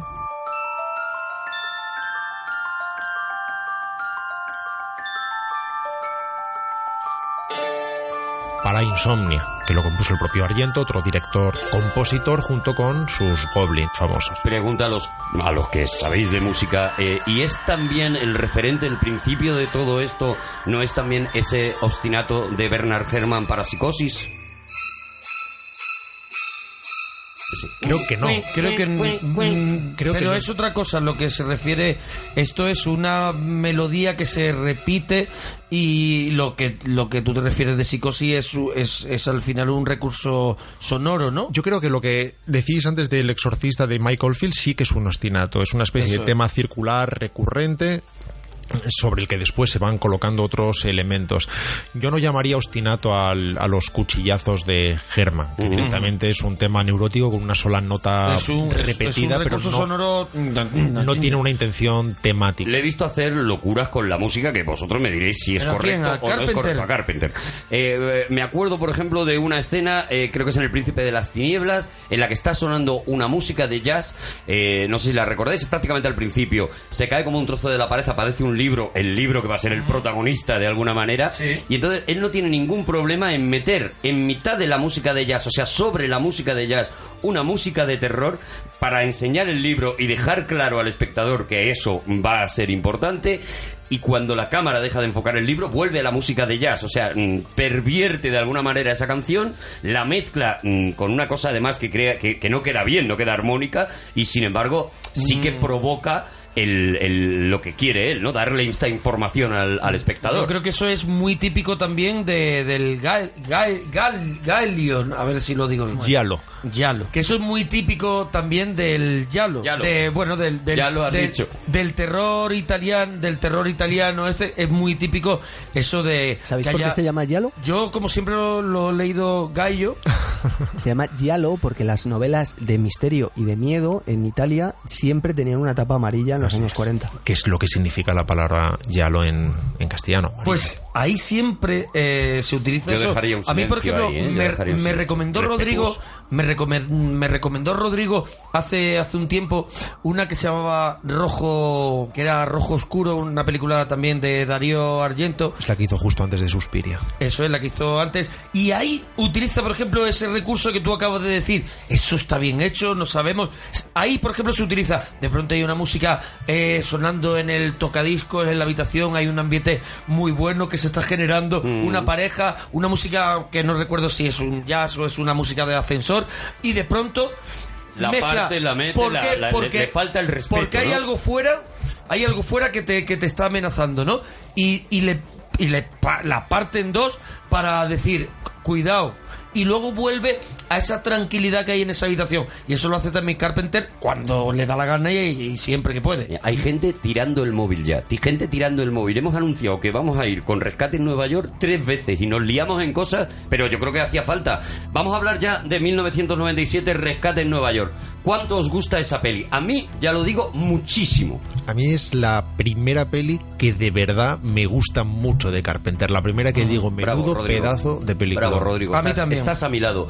Monaguillo, estás a mi lado. Hasta, Adelante. hasta la fecha, para mí, hasta la fecha de... de- Hasta de- donde hemos hasta llegado. donde hemos llegado, estamos estamos más o menos siendo cronológicos. Los oyentes no pueden ver esto, pero ahora mismo Juan tiene una expresión que yo calificaría más o menos como vosotros hablad, hablad, que ahora vengo yo. Está con los hombritos Es- echados para adelante y se pone el culillo en Sí, la sí. esquina de la silla, como diciendo, ahora es cuando la lío. Y Está- sonrisita piñón de... "Hmm, venga, A lo, a, a lo Caco Senante, ahora vengo yo. Adelante. adelante. Juan, ¿qué te parece 1997 Rescate en Nueva York? Me pongo el neopreno. A mí me gusta mucho, me parece una, Menos mal. Una película muy... Pero fíjate qué qué tensos descanso, los tiene, ¿eh? Forma de atraer la atención. De verdad. Qué. Me parece una película muy divertida y una gran mala película. Una gran mala película, ya, ya, ya viene un golpecito. ¿Por qué mala película? A mí me parece que es una película divertidísima, hecha con, con muy poquísima vergüenza, y lo digo a favor de la Es película. una de esas películas en las que uno se descubre a sí mismo en la butaca diciendo qué bien lo estoy pasando. Eso es. Eso no pasa muchas veces, pero cuando uno en el minuto 45 despierta durante un segundo y dice esto no es normal, mi cuerpo tiene un interés muy especial en lo que está sucediendo ahí delante. Es una feria, es una es, es, es montarte en, en el Siete Picos, en la montaña rusa, pasarlo muy bien. Su primer gran western. No quieres nada, no. Desde luego, perdóname Juan que te lo diga, no quieres ninguna coherencia. Y- Déjame de coherencia, cuéntame más cosas de ese tío Eso es, y a- las burradas que está haciendo ese tío. Aquí es donde aquí es donde empiezan a molarte los personajes. Aquí es donde él ya dice, ya tengo mis personajes de Isaac H. H. eh, hoy estoy con la con la boca Hoy te has fatal, traído, ¿no? te has es, traído los dientes de- el- de madera. Es el líder, ¿no? De los Sí, los Crazy. ¿Cómo se llama el El? Duke. El Duke. Isaac Es Ace. el, el Duke de Nueva York. Es el, el Duque, el Duque, que es también homenaje, ¿no? A John Wayne, ¿no? Claro, claro, clarísimamente. Es, es maravillosa eh, la película. Fijaos que se estrena eh, unas semanas antes o unas semanas después, no recuerdo ahora mismo, de ¿Qué pasa? en busca El dato de Juan. Claro, en que busca- te metes a quererlo ubicar y te da igual. Dice, en busca del arca perdida. Ojito con esto, ¿eh? O sea, estamos hablando de una peli de acción que se estrena unas semanas después de El O Pilar. antes. El pilar de las películas de acción de todos los tiempos. Y fijaos qué diferencia hay entre la manera de presentarnos la acción eh, que tiene Steven Spielberg en En busca del arca perdida, que es magistral, una acción eh, lógica, encadenada, eh, absolutamente perfecta, con unas coreografías de las peleas mm, eh, maravillosa, comparado con luego con lo que hace con Carl Russell No la quiero liar, mm, y menos con Juan, pero no creo que, que En Busca del Arca Perdida sea una, una película de acción. Me parece que es una película de aventura. ¿no? Bueno, pero, pero donde se retrata la acción de una forma muy, muy coherente y muy divertida, con película con la que llega Carl Russell, mueve un poquito el codo y los personajes caen al suelo. Da igual, porque te lo estás pasando tan bien que te das... da- A mí me encanta esa película, me parece adorable. Juan es de los que zurran a Carpenter con Spielberg, Mm. que y como sucede con La Cosa, que se estrenó casi en paralelo con ET y que también sufrió mucho en taquilla por ello. Pero no adelantemos acontecimientos porque La Cosa tendrá su momento. Pero, Pero, bueno, por, por- mira, por mí, hablar, el personaje, eh, serpiente. mm, Una de las cosas que a mí me parece mm, que hace magistralmente es ese falso Nueva York que, no, que nos enseña Que es San Luis. que, que eso es que es cada cada fogata cada cada graffiti la, el vestuario todo es tan auténtico y te y te, y te mete tanto en el sitio y te y te, te, cre- te genera un escenario tan de verdad y, y, y que y además tal que te interesa tanto Ese efecto Carpenter que, que decía yo antes de que en tres minutos estás metido en la película, en esta película es prácticamente inmediato. O sea, a los tres planos tú ya no quieres salir de esa Y historia. antes, ya desde los créditos, con ese tema musical tan reconocible que no para de sonar en toda la película, Sí. porque Se le apenas, fue la mano. apenas usa ningún otro, no lo considero necesario. Te crea este microcosmos tan habitual de las películas de Carpenter, tan cruel por otro lado, que es como hay gente mala ahí fuera, pues los metemos a todos en el mismo sitio y que se maten entre ellos, la ley de la jungla.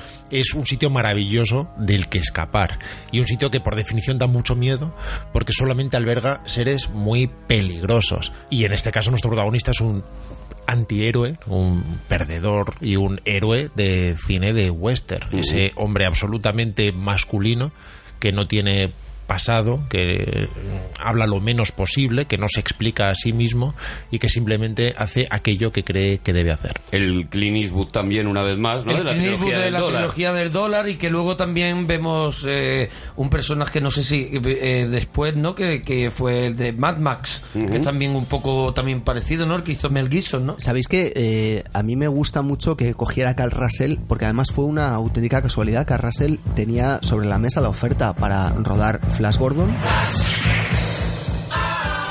que acabó. eh, ¿Qué más cosas tiene así en la Qué mesa lástima que se Carpenter? perdiera Flash Gordon Carrasel. Qué pena. ¿Qué más cosas Qué pena, tiene Carrasel? Que- que- yo creo que, mira, yo Tenía creo, un, un imán para los clips, a lo mejor. yo creo que tenía- ahora Carrasel, una de las cosas que tiene en la mesa es un Whopper. tiene un Whopper con un bocado dado. Chad, Pena- que voy pena a hablaros de Russell. Lo que ha dicho Rodrigo, que no cogiera Flash Gordon, pena, perdóname. Es porque y tirara finalmente de malla. Menudo peliculón. acabó cayendo en película que me encanta, me apasiona Flash Gordon. Bueno, no me me puedo creer, apasiona. Pues No un, me día lo te puedo haces, creer. un día te haces un programita tú. Yo propongo que abramos aquí un hueco, un pequeño hueco. Podemos, eh, que es Juan hablando de Juan Flash Gordon. Yo quiero oír defendiendo eso. Flash Gordon. Adelante. Como no es Eh, probable que hagamos un programa dedicado a Flash Gordon, Vamos a hacer una cosa, le vamos a interrumpir solo cuando ya ese momento en el que Juan pide interrupción, En el ¿vale? que no haya más Pero remedio. mientras tanto esto va como, como una cosa extra, ¿vale? Va como un apartado que es Juan Gómez Jurado defiende Flash Gordon.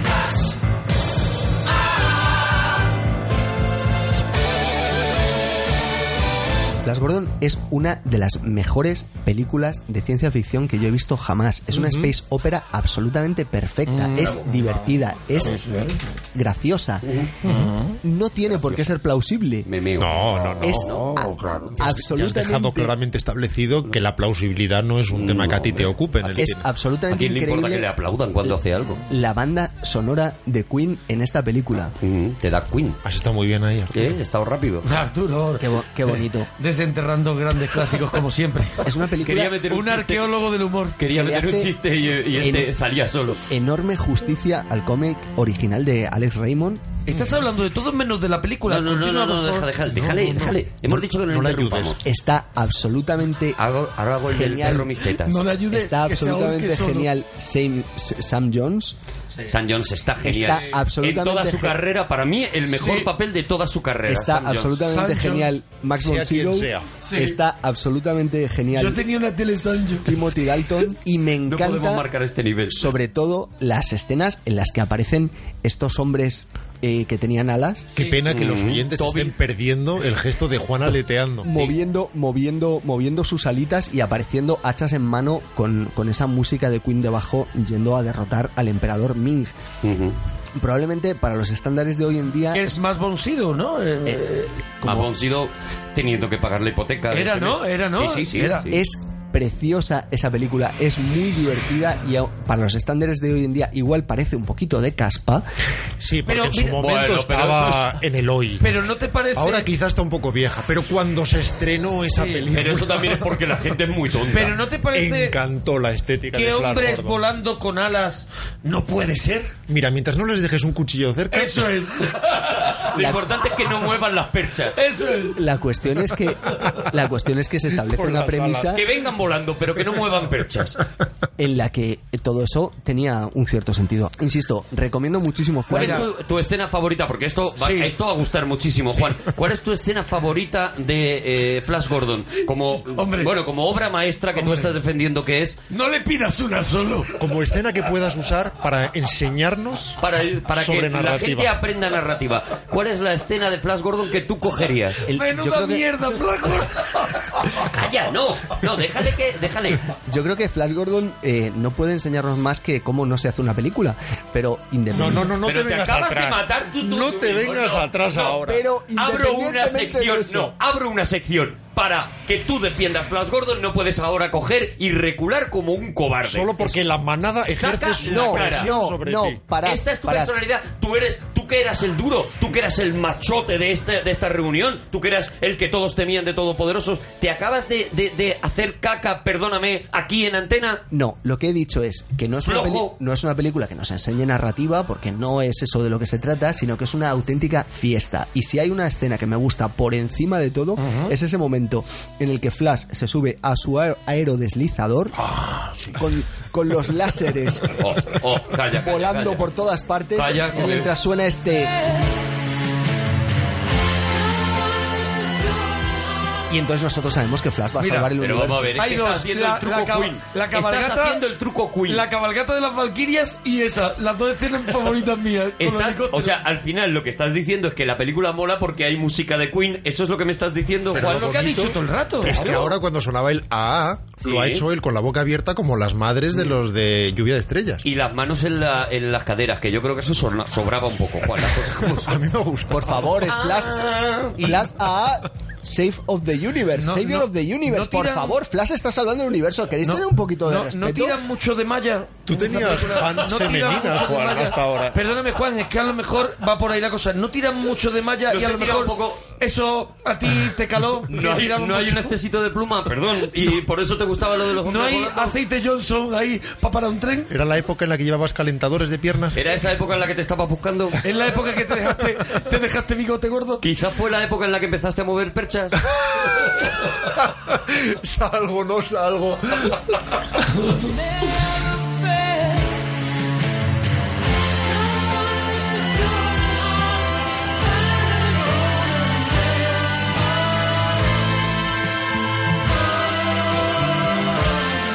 Gordon es muy buena.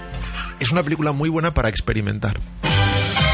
Bueno, salimos, salimos de este um, agujero negro en el que Nos has sumido, hemos Juan. metido. Gracias, Juan. Y perdona. Gracias, Juan, y perdona, Juan, Almohadilla, perdona, Juan. Podemos seguir hablando ¿Puedo terminar de ya? 1997 Rescate en Nueva York. Adelante, ¿Puedo- Juan. Puedo terminar ya. Eh, Carl Russell es una elección eh, muy buena para esta película, aunque nadie hubiera dado un duro por él porque no era un personaje famoso. Al final es John Carpenter, como comentaba antes Rodrigo, quien le acaba convirtiendo en una grandísima estrella ya y eh, donde por primera vez, como decía antes Sergio, se empieza a definir esos personajes eh, tan carpenterianos. Personajes que a mí eh, a veces me provocan un cierto sentimiento de rechazo, porque es cierto que sus protagonistas producen en el espectador desde el desprecio hasta el más profundo deseo de hostiabilidad. Pero eso da igual, porque en última instancia lo que tú, lo que tú quieres es continuar con ellos, a pesar de que no sigan en absoluto las reglas básicas de la narración, que es ese eh, tradicional eh, Save the Cat snyderiano, es decir, que el personaje tiene que hacer algo que en un momento dado eh, te produzca a ti un acercamiento, digamos, en términos de empatía. Y yo no sé si estáis de acuerdo conmigo o ya lo ha dicho Rodrigo, pero esto es una spaghetti western eh, en toda regla y incluso está Lee Van Cleef. Y lo último que, que voy a decir sobre ella también, que me gusta mucho que sea como un poco artificiosa todo, ¿no? Que se ve que es un poco...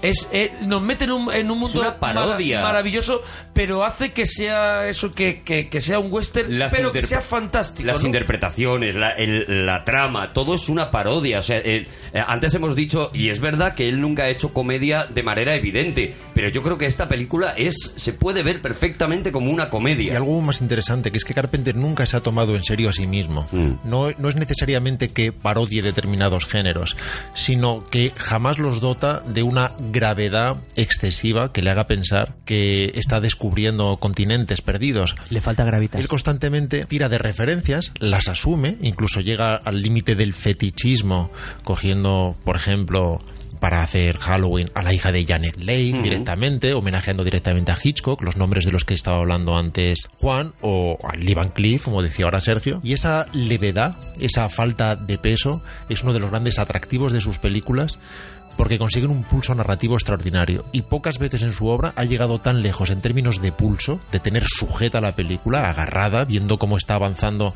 sin que seas capaz siquiera de parpadear, como en Rescate en Nueva York, uno de los grandes clásicos del videoclub de los 80 Sí, señor. y una película no repetida hasta ahora. Y una de las películas que yo eh, salió en Blu-ray y fui corriendo y me la compré, porque yo la, Una la tengo película- en todas las ediciones que, que, que- desde el VHS. Una película que, igual que hemos dicho, bueno, pues a lo mejor la gente más joven no, no, no aguanta también ahora mismo Halloween.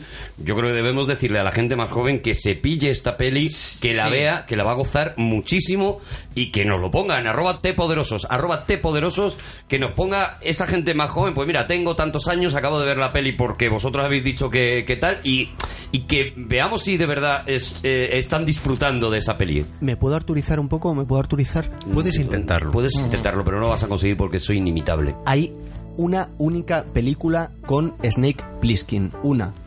Esa que luego dicen de 2013 rescate en no sé qué sitio, esa película no existe. Bueno, y por favor, gente hablaremos joven, luego si no la existe veáis. o no. Hablaremos luego si existe o no. Ya está, ya está. Eh, Deja- ¿me puedo mira, marchar? o- otra, la de las, otra de las cosas que, que- que aquí eh, incorpora Carpenter, que, que ya incorporará en sus siguientes películas y sobre todo evidente, muy evidente en Están Vivos, es eh, empieza a hacer esa crítica política, esa crítica a lo social, a los tiempos que él que él está viviendo en Estados Unidos, que es de don- donde un- únicamente él hace su vida porque él no va no va a ningún sitio porque tiene miedo a volar y él está muy concienciado con su so- con su sociedad y empieza a meter esas pequeñas críticas al sistema político, al sistema social que está viviendo en aquella época, pero que no lo no lo convierte en, un- en el leitmotiv No es un de ninguna película. no es un. Eso es, es eh, poquito a poco, pero yo creo que en Están Vivos eh, claramente ahí sí que sí que está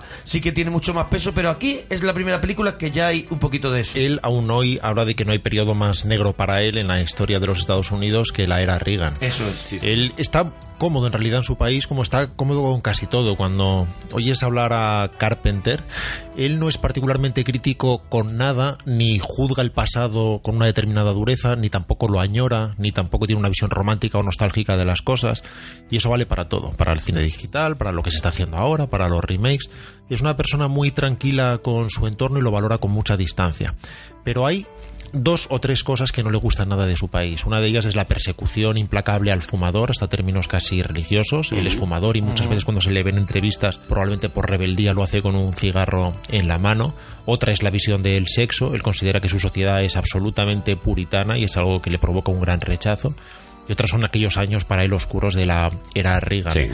Y, y en gran medida habla de todo esto la película, pero como sucede casi siempre con las grandes películas que tienen una capacidad alegórica profunda, resuenan mucho más allá de esa anécdota y son válidas de forma universal para cualquier época. Todavía puedes ver esa película y, y ir traduciendo en las situaciones actuales en las que nos vemos un montón de Y situaciones. perdóname, y uno de los carteles más míticos Sí. de para mí de la historia del cine como fan de del fantástico y es el de el de Rescate en Nueva York. Esa esa- película en los videoclubs de los 80 hacía pareja prácticamente con The Warriors de Sí, hombre, Walter claro. Warrior, claro, sí, Eran sí. como esas dos grandes películas Mm. que veían los hermanos mayores y que uno quería apuntarse a ver. Sí, porque Y- sabías que tenía cosillas. con ese, ese con póster en ese- mi habitación. con ese póster, ese cartel también que, que nos, que nos lleva al planeta de los simios, ¿no? Eh, Bueno, sí, ¿no? Nos también, lleva un también tiene poquito una referencia, Al ¿no? planeta de los simios, ¿no? Lo que sí Estamos que- saltando unas. Oye, por años, cierto, que, que antes de que, de que mm, dejemos en paz a, a- a Rescate Nueva York, eh, solo quiero contaros una curiosidad. ¿Sabéis quién fue el mate painter o cómo, cómo se diría en castellano? No, Mate Painting Artist. En, en castellano. Sí, Uno de los eh, diseñadores de efectos visuales. Sí. El Mate Painting, para aquellos Eso, oyentes que no sepan lo que es. Y, y yo tampoco. Y para mí. Eso. Es una técnica, ahora se hace de forma digital, en su momento era artesanal, que era completar determinados fondos en un cristal eh, en el que, buscando la angulación adecuada, se pintaban físicamente castillos, eh, ciudades legendarias, montañas. Eran grandes artistas. Son como trampantojos. Son trampantojos, son exactamente trampantojos. Benjamín Fernández era uno de los grandes desarrolladores del mate painting en España y muy reclamado además en el extranjero, incluido Hollywood. ¿Y quién era uno de esos? pues uno de- precisamente de estos artistas oscuros que acá aparecían en la sombra y mencionados de pasada en los títulos de crédito, que precisamente es el que pinta ese Central Park donde aterrizan los helicópteros, donde está la maleta del presidente, Sí. era ni más ni menos que un señor luego un poco más conocido llamado James Cameron. Ni idea. Ni idea. Ni idea. No caigo. ¿No suena? No. ¿Un poquito? No, no, no. Aliens, Hombre, si es de la isla. Terminator. Sí. He mirado en. IMDB y es el de Pirañas 2. Ah, vale, ahora sí, ahora sí, ahora sí, ahora caigo con él.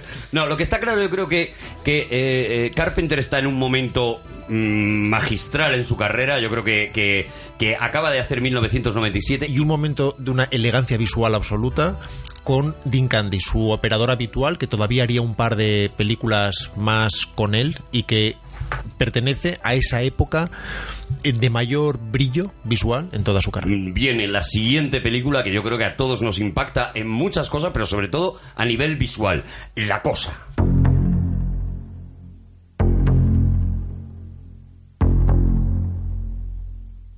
Porque yo creo que aquí sí que está ese eh, mm, ese Carpenter para mí para mí es el Carpenter que me gusta igual que he dicho el de 1997 Ah, cuando ah. digo la cosa no estoy hablando de Juan ni nada de eso por favor eh no. Ahí está el Carpenter eh, evolucionado de los cortometrajes que él hacía al comienzo cuando hace la cosa que es un, un remake, ¿no? Es un remake de, de un clásico de- del cine de terror de los años... yo creo que es un anime que a todos nos, nos Hombre, a vuelve todos loco la en cosa, esta ¿no? mesa nos gusta la cosa, Juan claro. ese- A mí no, ¿a ti no te gusta la cosa Juan? a mí no me gusta.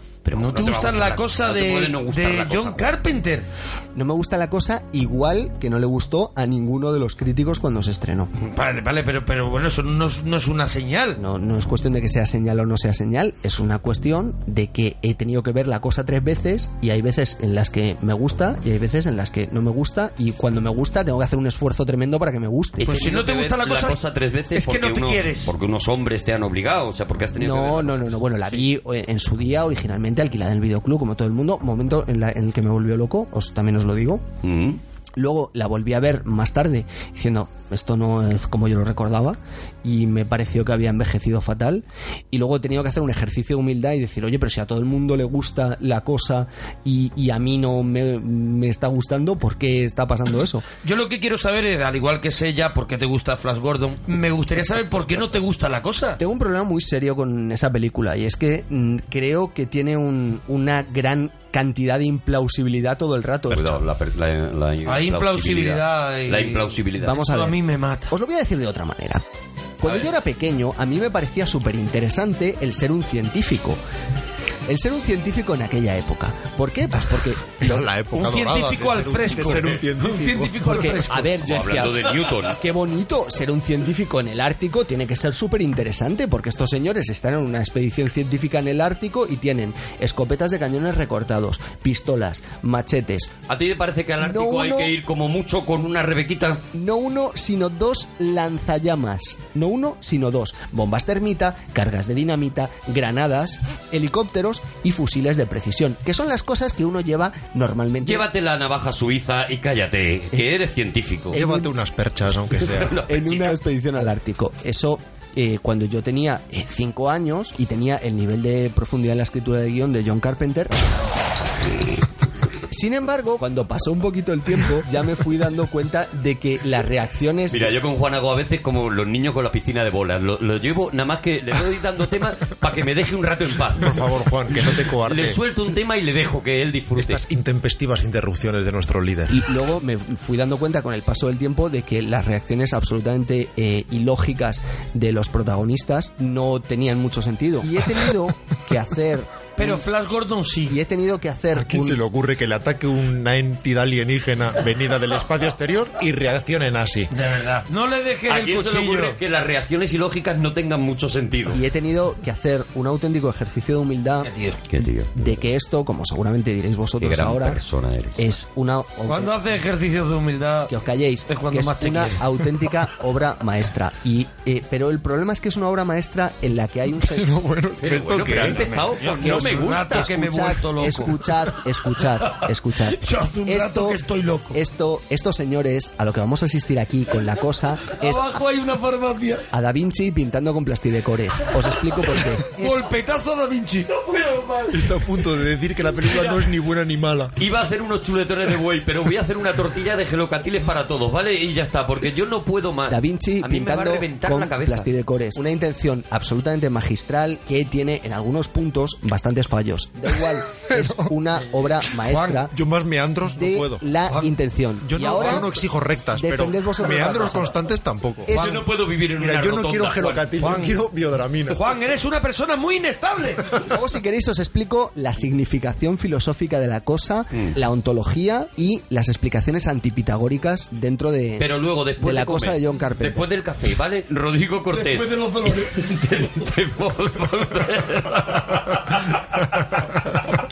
Unas semanas antes. Intentemos salir de Narnia y hablar de la cosa. Eh, eh, ¿Cuál es la opinión de Rodrigo Cortés con la cosa?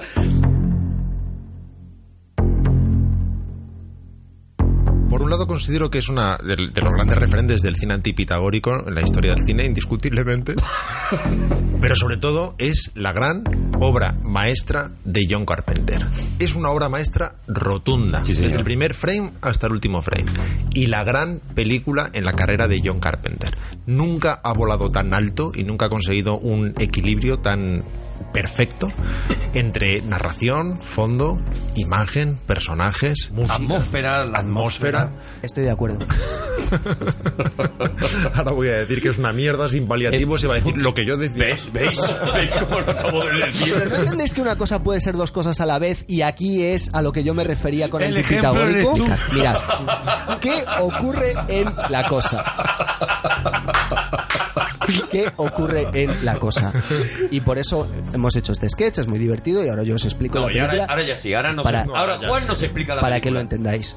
Narrativamente, tú tienes un problema con que hay unos personajes en, en esta película que no tienen historia, no tienen diálogo, no se explica absolutamente nada de ellos y las relaciones entre ellos están única y exclusivamente basadas en lo que acaba de suceder. Esto es lo que tú puedes interpretar a priori. Luego yo me doy cuenta de que estaba equivocado en mi manera de interpretar esa película, porque en realidad da igual eh, que esas cosas, eh, que esos, esas personas existan, porque su único valor está ahí para servir de alimento a un ser que únicamente quiere sobrevivir. El gran acierto de John Carpenter en esta película es que nos echa un monstruo encima de- del escenario y demuestra que da igual que los personajes que están ahí sean el monstruo o no. De hecho, su gran acierto a lo largo de la historia es que el protagonista sea directamente el primero de todos los que caen eh, bajo el influjo de, de este virus o de esta o de esta amenaza que viene del espacio exterior. Otra vez Hitchcock. Pero nadie puede decir que es un peliculón directamente. no, no, claro, es pero un si lo peliculón hemos y dicho es- todos. y Elegancia narrativa. Juan ha tardado Y creo que es un de- rato de oreja de, de oyente en decir lo que yo creo que todos queremos decir, que Pero es que- menudo peliculón, volvemos a lo mismo, es disfrute puro, es ¿No eh, es adrenalina para el ojo. al necesita mismo, esfuerzo, al, al mismo digo. nivel de, de Alien de Ridley Scott eh, es, es la cosa Es la película más relacionada con Howard Hawks en Sí, toda hombre, su carrera. claro, es directamente grupo un remake. Masculino de hombres que se relacionan de una determinada manera. entre Sería ellos. interesante un grupo masculino de mujeres. Pero no es así. Bueno, sería interesante para tu próxima película. Eso es en The War. En The War hace un grupo masculino de mujeres y el resultado no es el más el más idóneo. Eh, es verdad que es un, bueno, es directamente un remake del Enigma de otro mundo, ¿no? De, la película de Hawks. Pero estaba pensando directamente en los westerns. Siendo un remake directo de The Thing from Another World, sin embargo tiene orígenes eh, distintos. En ese caso era una entidad vegetal, extraterrestre. En, en este caso el origen es distinto. Y hay un homenaje directo en Halloween. En Halloween, en la película que está viendo la niña, a la que hace de babysitter Jamie Lee Curtis, está Es viendo esa de Hawks. tanto Forbidden Planet, Sí. una de las películas de altísimo presupuesto en su momento como El Enigma de Otro Mundo, que es una película de serie B, eh, dirigida oficialmente por Steven Naivay, pero que todo el mundo sabe que dirigió en realidad Howard Hawks, que es el que oficialmente ejercía de, de productor. Sin embargo, tiene una relación mucho mayor con los westerns de Hawks y lo que más le interesa siempre es esa relación entre hombres que reaccionan ante cualquier catalizador externo que obliga a manifestar sus personalidades, en este caso además llevado a la neurosis y a la sospecha de unos contra otros pensando que pueden albergar esa entidad que a través de la sangre consigue tomar posesión de la voluntad de los seres que habita. Es una película extraordinaria en la que es imposible parpadear. y tan extraordinaria, y aquí saco la cara por John Carpenter, cada vez la estoy sacando más y poco a poco voy sufriendo yo una mutación a lo largo del programa, porque es verdad que me vais convenciendo, mm, tan, tan carpenteniana, noniana, que han hecho remake de esta película y el remake es claramente, fíjate que, que dices, bueno, es el Más momento de hacer es- un remake. Es una precuela. Es una precuela que es un remake, es decir, Claro. es una precuela teórica, pero indiscutiblemente Han un- vuelto a contar la misma es un historia. remake, y que empieza además con el famoso Tundum. Y la, la carencia, entre comillas, que se le podía atribuir a esta película de Carpenter, que es, bueno, pues que los efectos especiales ahora son mejorables, te da, mm, eh, viendo el remake o precuela o como lo queréis llamar... Te quedas con da- lo artesano. Eso es, dices, mira, Pero me quedo no. con lo artesano y sobre todo me quedo con el pulso directivo de, de este tío, ¿no? tenemos a gente muy buena trabajando. Tenemos a Albert Whitlock, que es un genio de los efectos visuales. y, estaban y- y no estaba forma Ra- mucho más Ram-. Ram- Rambaldi el de el no, de era Rob Bottin. Ah, Rob Bottin. Rob Bottin era el autor de los de los efectos de Ah, maquillaje, yo esa recuerdo, criatura Yo extraordinaria. recuerdo eh, Festival de, de, de Sitges, eh, el telediario, dan la noticia ¿no? de, de que la cosa había llegado al festival Mm. con la escena de el cuando rompe el abdomen y sale de allí aquel monstruo con esa cara, aquello que es como una mezcla de serpiente con cara de, de humano que sale y rompe del pecho en la cosa y a mí me dejó alucinado. Es curioso porque además Rob Bottin eh, cuenta como eh, Carpenter le obligó a no ser demasiado realista en su recreación de la cosa. Hoy es cierto que estamos acostumbrados a un determinado tipo de efectos que están más cercanos al, al realismo, sino que le obligó a que de alguna manera la piel eh, de la cosa no fuera demasiado parecida a la humana, que tuviera unos colores que fueran muy vivos, que la sangre incluso se pareciese directamente eh, zumo de arándanos, porque eh, era consciente de que la violencia implícita dentro de su película era tan grande que si no la iban eh, corría el riesgo de caer de la R a la X, que en Estados Unidos es una forma directamente de desaparecer de los cines. Sin embargo, la, la escena es terrorífica. Terrorífica. Sí lo es. Para mí es incluso superior a, a la rotura de La la, de de Alien. Alien. Y es un momento además de montaje extraordinario. En ese momento en el que este ser casi arácnido sale de ese pecho, Carpenter monta un plano rodado desde el ángulo contrario, saltándose aquello que explicábamos el otro día que es el eje. Y eso consigue una fuerza extraordinaria, seguido de un traveling de acercamiento que le da una fuerza y una realidad a esa aparición extraordinarias. Nuevamente con la fotografía de Dean Candy. Es uno de esos momentos que quedan marcados en la historia del cine y que sin embargo se vio perjudicado, como anticipábamos antes, por el estreno de ET. Fue una película que se estrenó prácticamente a la vez y que condenó a la cosa al ostracismo. La gente prefirió, en una gran obra maestra indiscutible de Spielberg, esa figura más La amabilidad de. Benéfica, de más amable del visitante de otra Pero es cierto que, que tiene, que tiene eso, que tiene la permanencia, ¿no? Eso, es que el tiempo, el tiempo la ha puesto en un sitio. Lo ha puesto en un sitio igual que a ET, quiero decir, están, estar, están ¿no? en un, están en un lugar eh, privilegiado los dos, donde no la tiene Juan Gómez Jurado, Sin claro. embargo, la carrera de John Carpenter no volvería a remontar de no, verdad no desde porque este fracaso. lo siguiente que viene ya va de bajona, ¿eh? Sí, pero de todas formas solo quiero mm, recordar dos cosas. Eh, una es cómo hay que eh, descodificar un poco la película, cuál es el mensaje de la historia. El mensaje de la historia es, eh, en realidad, es una cuestión de confianza. El problema que plantea la película es un problema ontológico. Es, eh, ¿los demás son, existen de verdad? ¿Son otras personas tan importantes como yo?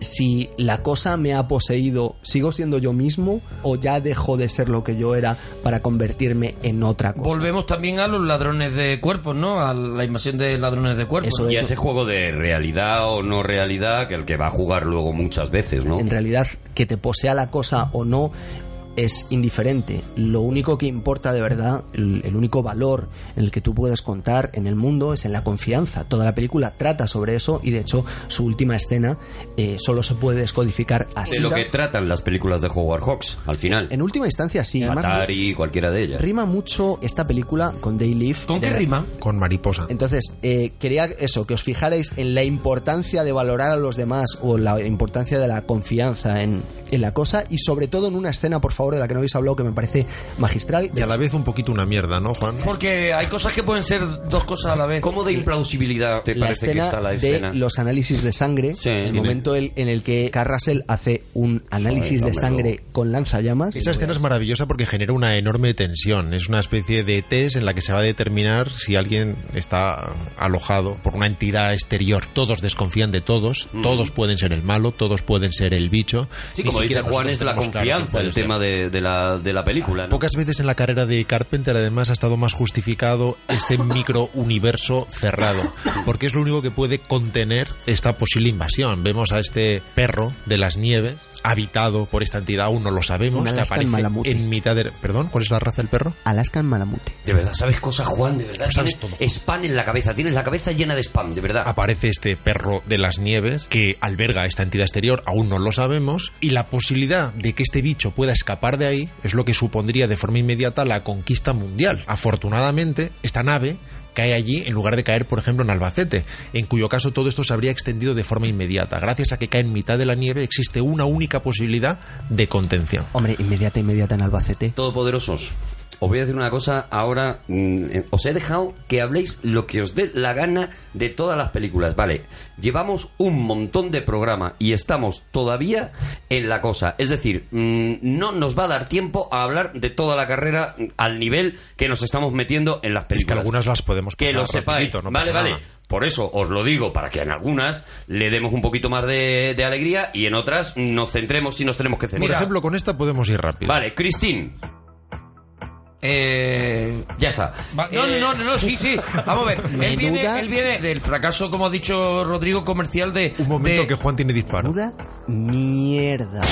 Él viene del fracaso comercial que supuso la cosa. Lo despiden de Universal en plena producción de otro peliculón. Ojos de Fuego y eh, él de pronto pues recibe por encargo eh, rodar eh, Christine que será a partir de ahora una cosa recurrente de John Carpenter. Hacer películas por encargo. Y lo despiden además por el fracaso de la cosa. Es curioso, cuando llega a su cenit, cuando llega a hacer su gran obra maestra y su primera película con presupuesto holgado, la mejor cerrada en todos los aspectos, sin embargo se estrella en la taquilla. Es esa la película que de alguna manera lo, lo, lo- ya lo nunca hunde. volverá a estar tan arriba. La maldición en la carrera de John Carpenter es su obra maestra. También, sacando la cara por Carpenter, es de las novelas más flojas de Stephen King. O sea que también era, Qué más tostón. difícil, también era más difícil sacar una buena película de ahí, ¿no? Y es verdad la ironía de que le habían propuesto otra película basada en otra novela de King, Ojos de Fuego. Él la quería hacer con una Jennifer Connelly que en ese momento tenía 12 años. Hubiera sido su debut antes de dentro del laberinto. Y sin embargo la acabó haciendo Mar Lester, un director del que ya nadie sabe nada. Y que Con no Drew Barrymore. Drew- Drew Barrymore, ¿no? Incluida esa película que es muy medio. Aún así todavía engancha una especie de blockbuster o una, un- un- una película todavía pretenciosa, ¿no? Como es Starman. Starman sí es una peli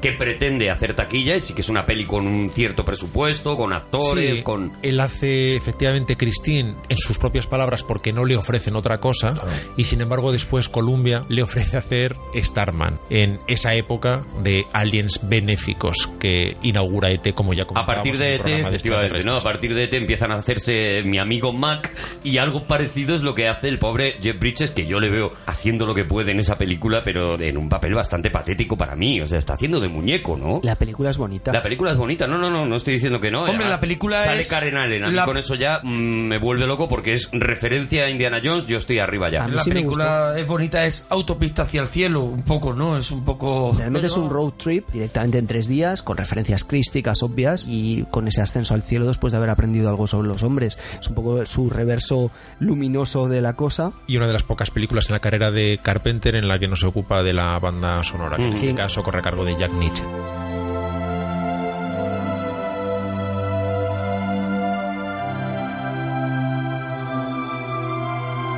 Y Es por decir yo mi opinión... la película menos Carpenter, es- y por decir mi opinión, es la película que menos me interesa Eso de es, John eso es, Carpenter. eso Sin es. embargo, estamos de acuerdo. Columbia tuvo su alcance el guion de ET y prefirió el de Starman sobre el de ET. Lo consideraba mucho más interesante para el gran público. Oye, vamos a parar porque lo siguiente, volvemos a crear hype. Lo siguiente es una peli que yo creo que también tiene muchos fans y que también mucha gente está esperando a que hablemos de ella. Pero primero, Rodrigo Cortés nos va a traer su canción que merece la pena escuchar.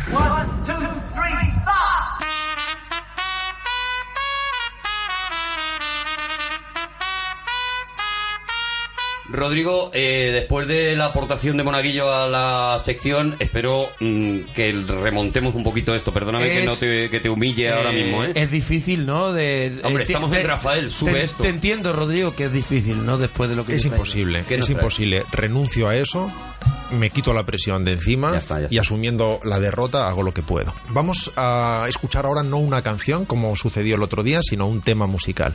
En este caso el tema principal de Pelham 123, una de las películas de los 70, no especialmente buena en realidad, pero llena de encanto.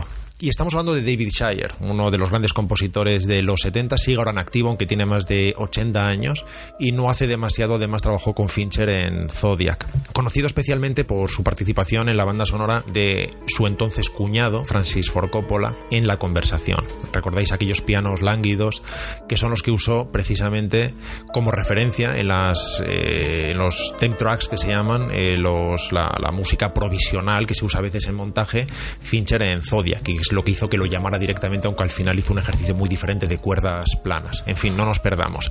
Y en el caso de Pelham 123, él trataba de llevar el sonido caótico de Nueva York. Y estuvo pensando de qué manera podía hacerlo. Y decidió usar una de las claves del dodecafonismo. El dodecafonismo eh, inventado o, o puesto en marcha por Schoenberg, un compositor atonal, uno de los más eh, importantes, influyentes del siglo XX.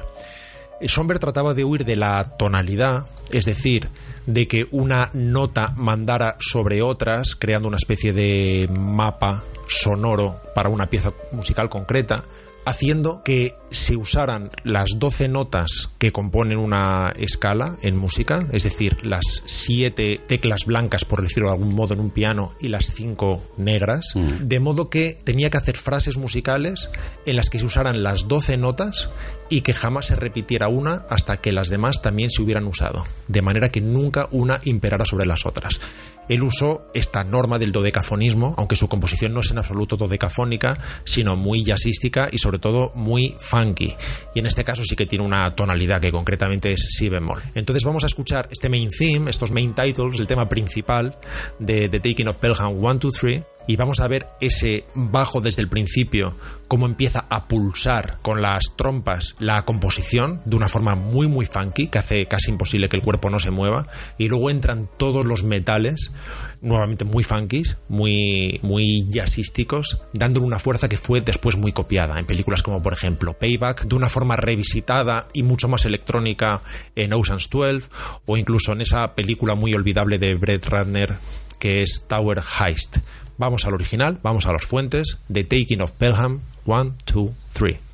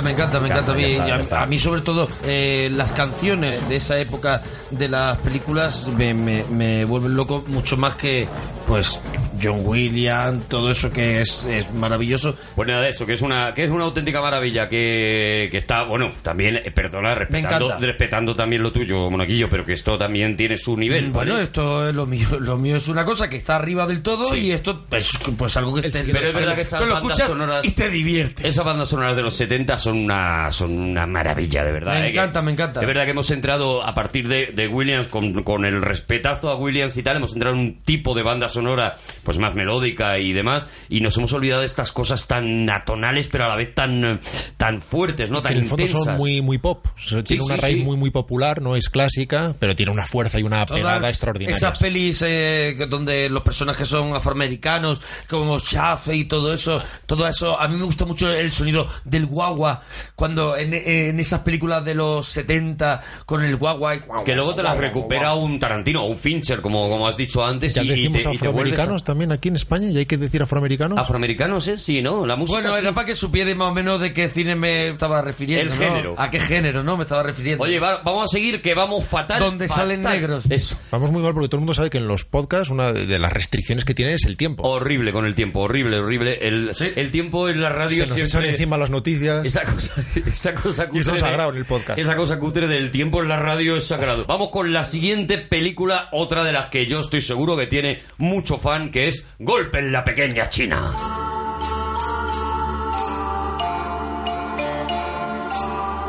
¿Qué os parece Golpe en la Pequeña China? Que es en aquel momento, yo os cuento la- la- mi, historia, ¿vale? Eh, yo fui a verla pretendiendo ver un En Busca de la Arca Perdida, evidentemente me decepcionó y sin embargo con los años me ha ganado la otra parte que tiene la película, que no es tanto la peli de aventuras como la parte de comedia que tiene, de parodia que tiene la película, ¿no? Yo me voy un poco a Carl Russell, a Rescate en Nueva York, o sea, esa, esa parodia, ese llevar al extremo un género, ¿no? Bueno, ese es, un riesgo también de Carpenter en una época donde no se no está de moda el cine de kung fu, podemos decir humorístico, que lo que hay es de Bruce Lee Lee y al amante del cine de artes marciales le gusta eso. Y aquí corre otra vez el riesgo de eh, meterse en un, en un tema que, que- que no había tratado nunca y también llevarlo a la, a la fantasía, o sea, también llevarlo a la fantasía oriental y hacer una película de aventuras. Yo creo que es una película que, que la gente no entendió bien, creo, en su momento Mm. y que el paso del tiempo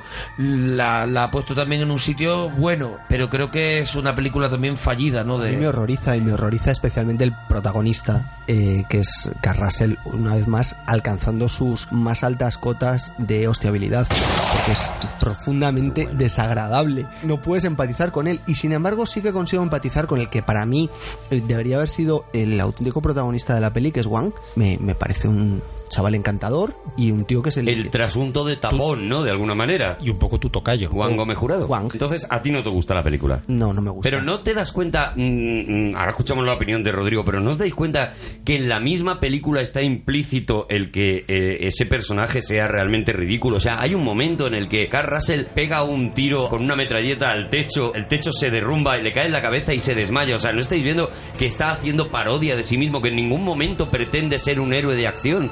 Aquí voy a ser un poquito Wang porque nunca he sido capaz de entrar en esta película. Es una película que respeto por muchas razones, pero me gusta mucho más escuchar a la gente hablar de ella que ver la película. Mm. Es una película, imagino, con la que tienes que sintonizar y o entras en ese espíritu paródico y te funciona de forma natural o simplemente no entras, que es lo que me sucede a mí. Seguramente porque uno de los fuertes de Carpenter no es precisamente la comedia. Cuando Ni la no me música. hace gracia lo que estoy viendo, es muy difícil que funcione para mí esa parte paródica. Es, sin embargo, su última película de presupuesto de peso, Mm. la última película en la que visualmente cuenta con Dean Candy, eso se notará después en su obra posterior. Es una película muy respetada y muy querida por los amantes de Carpenter, con ese cruce de géneros. Pero en lo personal me sucede que incluso de forma parcial esos géneros que vemos desarrollados, incluidas las películas de lucha, no me funcionan en lo personal ni siquiera de forma individual. Cuando veo a esos guerreros peleándose, ni siquiera me parece que se estén peleando de una forma medianamente solvente. Vamos a ver, dejemos las cosas claras. Tienen papeleras en la cabeza. Sí, pero es que es eso, es que está haciendo broma. Es que toda la película vista en tono divertido, en el tono absolutamente autoparódico por que está pensada que, la fue, película. que no fue que no fue comprendida. Eso es. Entonces, papeleras claro, eso en es. la cabeza. Papeleras en la cabeza, sí, Juan. Oye, el príncipe de las tinieblas.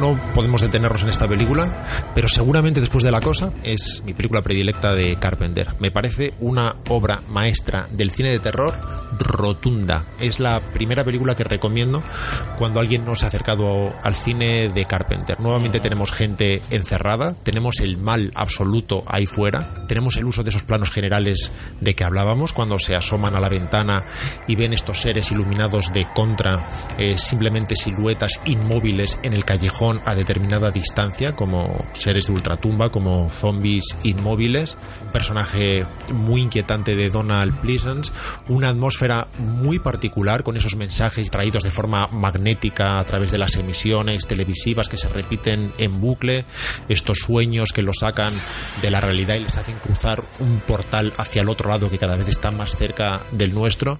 Es una película que me hipnotiza, que me encandila y que me vuelve loco. A mí me duerme. Eh, no, a mí me, a mí me gusta mucho porque es la más eh, pesimista y la más eh, y la más tenebrosa de la carrera de Carpenter. Es la versión oscura, oscurísima de Golpe en la Pequeña China. Yo no la he visto, pero aprovecho que. Bueno, me quedo entre Pero voy a vosotros. aprovechar para hablar mal de ella. No, no, no, no, que aprovecho la recomendación de Rodrigo para apuntármela, porque sí que en principio podría interesar. Oye, vamos con una que yo creo que sí que debemos parar. Aquí eh, firma aquí con aquí firma con el con seudónimo que es el guion suyo también de Carpenter con Martin Quatermass que firmaba aquí en esta película. Sí, es un seudónimo que usa varias veces. Entre otras cosas porque hay una gran sol- influencia de la serie de Quatermass, Quatermass. eh, británica. Además, eh, que luego se hizo se hizo adaptación, ¿no? Con. Richard. Chamberlain y, y demás. Vamos con una peli que yo creo que aquí sí que nos vamos a parar un rato. Inevitablemente, están vivos.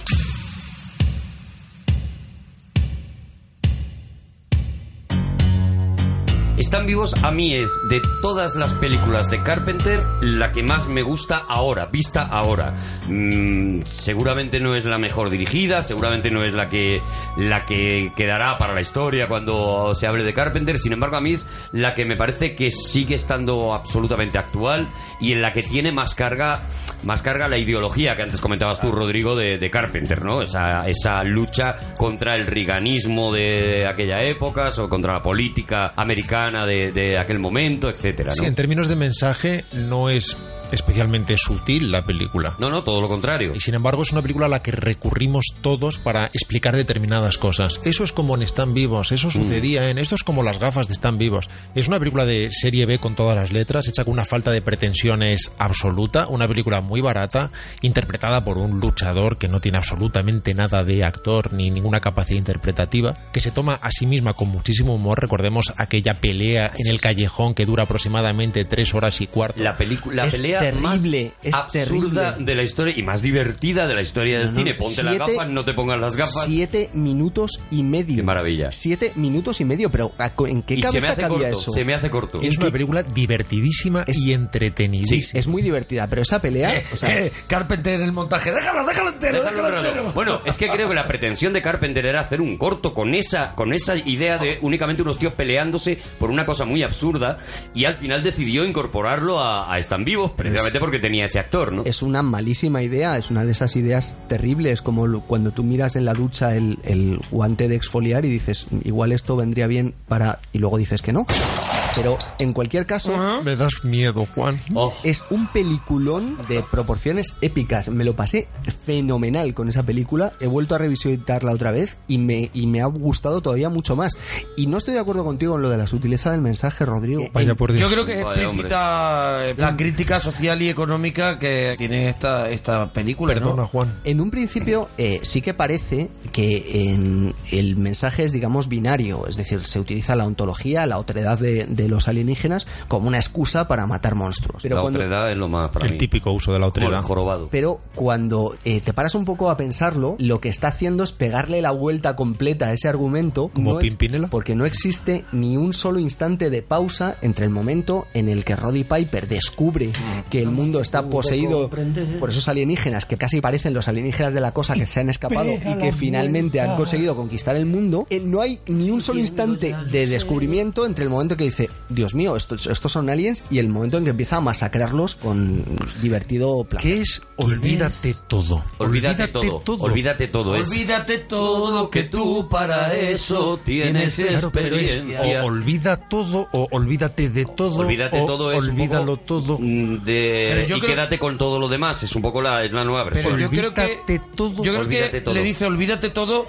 lo que tienes en casa. Olvida, claro, eso es. Que no te lo voy a dar. Déjame no te todo aquí, déjame Ah, todo aquí. No te voy a te abrir lo a por los discos. todo. No Olvida- vengas a por los discos. Pero además, no es que me lo dejes, es que te lo olvides. Te lo olvides. O sea, Que lo asumas como responsabilidad. Que te des un golpe en la que cabeza. Tú para eso tienes experiencia. ¿Veis lo que tengo en la mano? Sí, perdón, perdón, perdón. Adelante, Juan, adelante, Juan. Perdón. Estábamos hablando de la otredad. Pe- y, y perdóname una cosa, Juan, nada más. Cuando le dice quién es, soy yo, que es por teléfono o, o es en el porterillo No, yo de- creo que están de- juntos, están abajo? juntos porque dice pega la vuelta. ¿Qué vienes Entonces, a buscar? está- A ti, no a dice ti. quién Pero vienes vamos a buscar. ¿quién ¿Quién es? Ya, Tú eres ¿Quién una es? otra cosa. ¿Quién es? ¿No me ves? A ver, no. ¿No ves que estoy? La historia no va por ahí. ¿No crees Si que la clave de la otredad está en Él va Pimpinela? con dos bolsas de estas que te venden ahora de tela para no tener que comprar la bolsa en Sí, el, sí, en el Carrefour, por de tela. ejemplo. Por otro lado, tenemos que tener en cuenta. Porque va, porque él, va a buscar las cosas de la casa. Son hermanos, cuidado. Ahí hay un Pero Cuando le que dice, no está- ¿pero pero quién es? ¿No lo conoce? No, no, no te eches-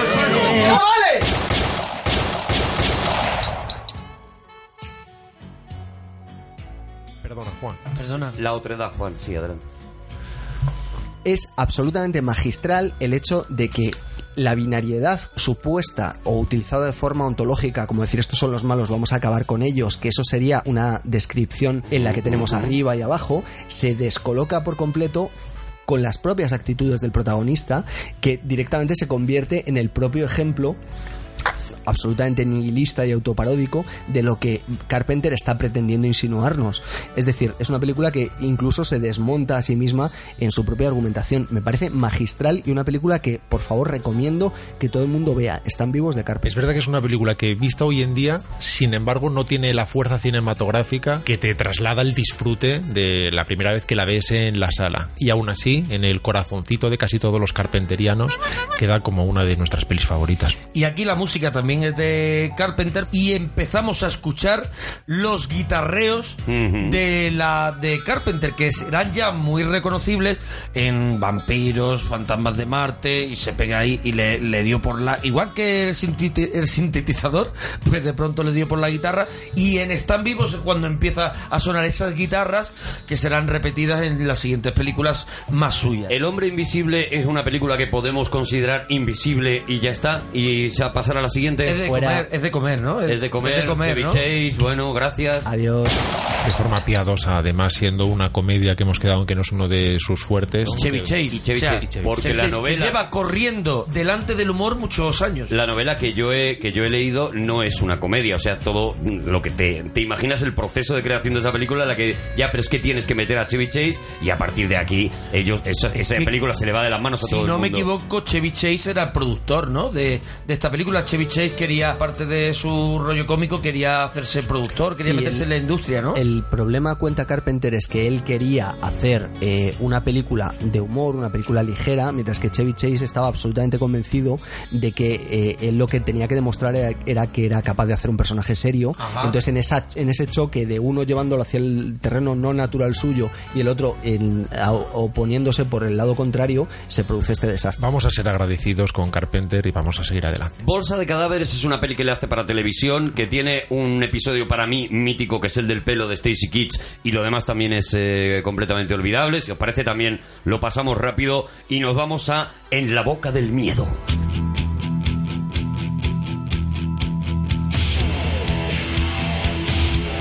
¿Esta peli qué? Esta es mi pregunta de, de- de gran conductor. ¿Esta peli qué? A mí esta película sí me hace gracia. Es una película muy Lovecraftiana. Eh, Lovecraft es uno de los autores predilectos de Carpenter. Y una... ¿Sabéis decir chulu?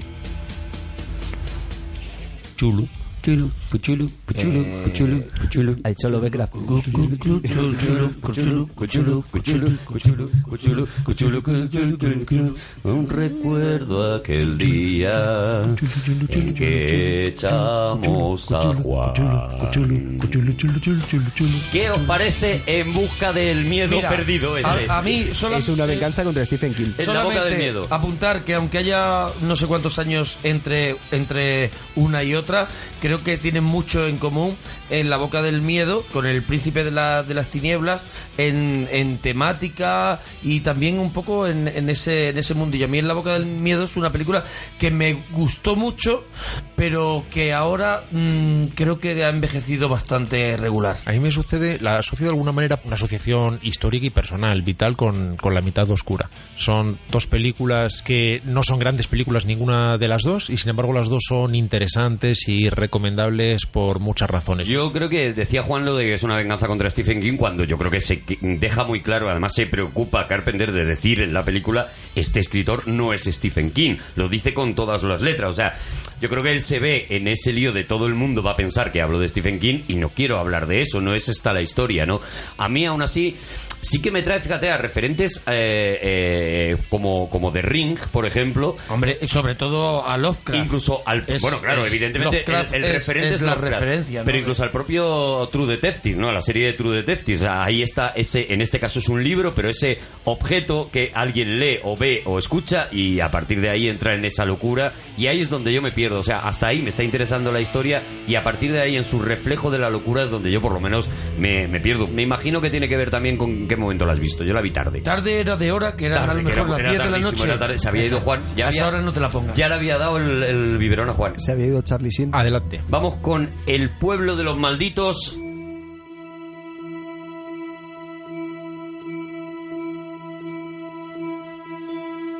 el remake de la película clásica de los años 50. Eh, también para mí pasa rápido esta peli. No, no, no, no, me- no sé si tenéis mucho que decir de ella. Vista hoy en día otra vez, es un desastre. En esta está Christopher Reeve. Sí, ¿Esta sí, es? sí, la esta de es. Christopher Reeve. Sí, esta es. Un truño. Es un desastre y tiene ideas interesantes como lo del famoso círculo que hay alrededor del pueblo y demás, pero es que a partir del minuto 7 Pero es que ya la he, yo ya la he visto. Antes de verla, yo ya la he visto. Yo la veo con interés, no es una de las grandes películas de Carpenter indiscutiblemente y desde luego no es un remake que funcione con la fuerza de la cosa. Es verdad también que la Aldea de los Malditos original tampoco es un enorme clásico o una película incontestable de la No. historia del cine. Tiene algunas ideas interesantes, siempre merece la pena ver a Carpenter por sus ideas interesantes, aquella que comentamos el otro día de ese círculo invisible y cómo los militares meten a uno de estos miembros con una cuerda atada para rescatarlo, algo que le da esa aproximación científica al fenómeno que lo hace muy atractivo y fuera de eso no explora ideas nuevas respecto de la película original ¿Y es posterior eh, o anterior Los Chicos del Maíz? yo creo que muy posterior Muy Yo creo que posterior, son sí. Es posterior a... Estamos hablando de 1995, o ¿eh? sea que yo me, yo me quedo incluso con Los Chicos del Maíz. Sí, que porque una además cosa- tiene una cosa muy, ¿No? inter- muy ¿No? interesante los chicos del maíz, que son malos todos, y eso es lo que mola. Es decir, a mí niños con, eh, con guadañas y con objetos Ya va punzantes Juan, ya va Sí. Juan. me parece súper guay. Estos son rubinchis así, con la cara que dices tú, ay, qué, mal- qué maldad me traes. ¿Sabes cuál es? Juan así en toriles y rascando la arena. ¿Sabes cuál es el problema de eh, los cuclillos estos? Que tenemos seis que son malos y uno al que le han dado amor y cariño y que entonces ese ya no es tan malo. Venga Entonces ya, tanto amor. Ya a está bien, niños. de amor. Tanto amor a los o niños. son No le malos dejes cuchillo. o no son malos. luego nada les de, una pistola y no saben ni qué hacer nada de si les das un poquito de cariño se Ya está vuelven bien de buenos. niños buenos. Eso Una no, mili, no. John una Carpenter, mili. John Carpenter no. cuánto rencor te ha quedado del orfanato Bueno, volvemos a Snake Pilsner. Volvemos ahora en este Pilsner. caso Pilsner. Como ¿No la- es Pilsner? Como las cervezas. ¿Cómo se dice? ¿Cómo se dice, Juan? Pliskin. Pliskin. Bowie Eh, Volvemos a Bowie soy yo, ¿eh? 2013. Rescate en Los Ángeles.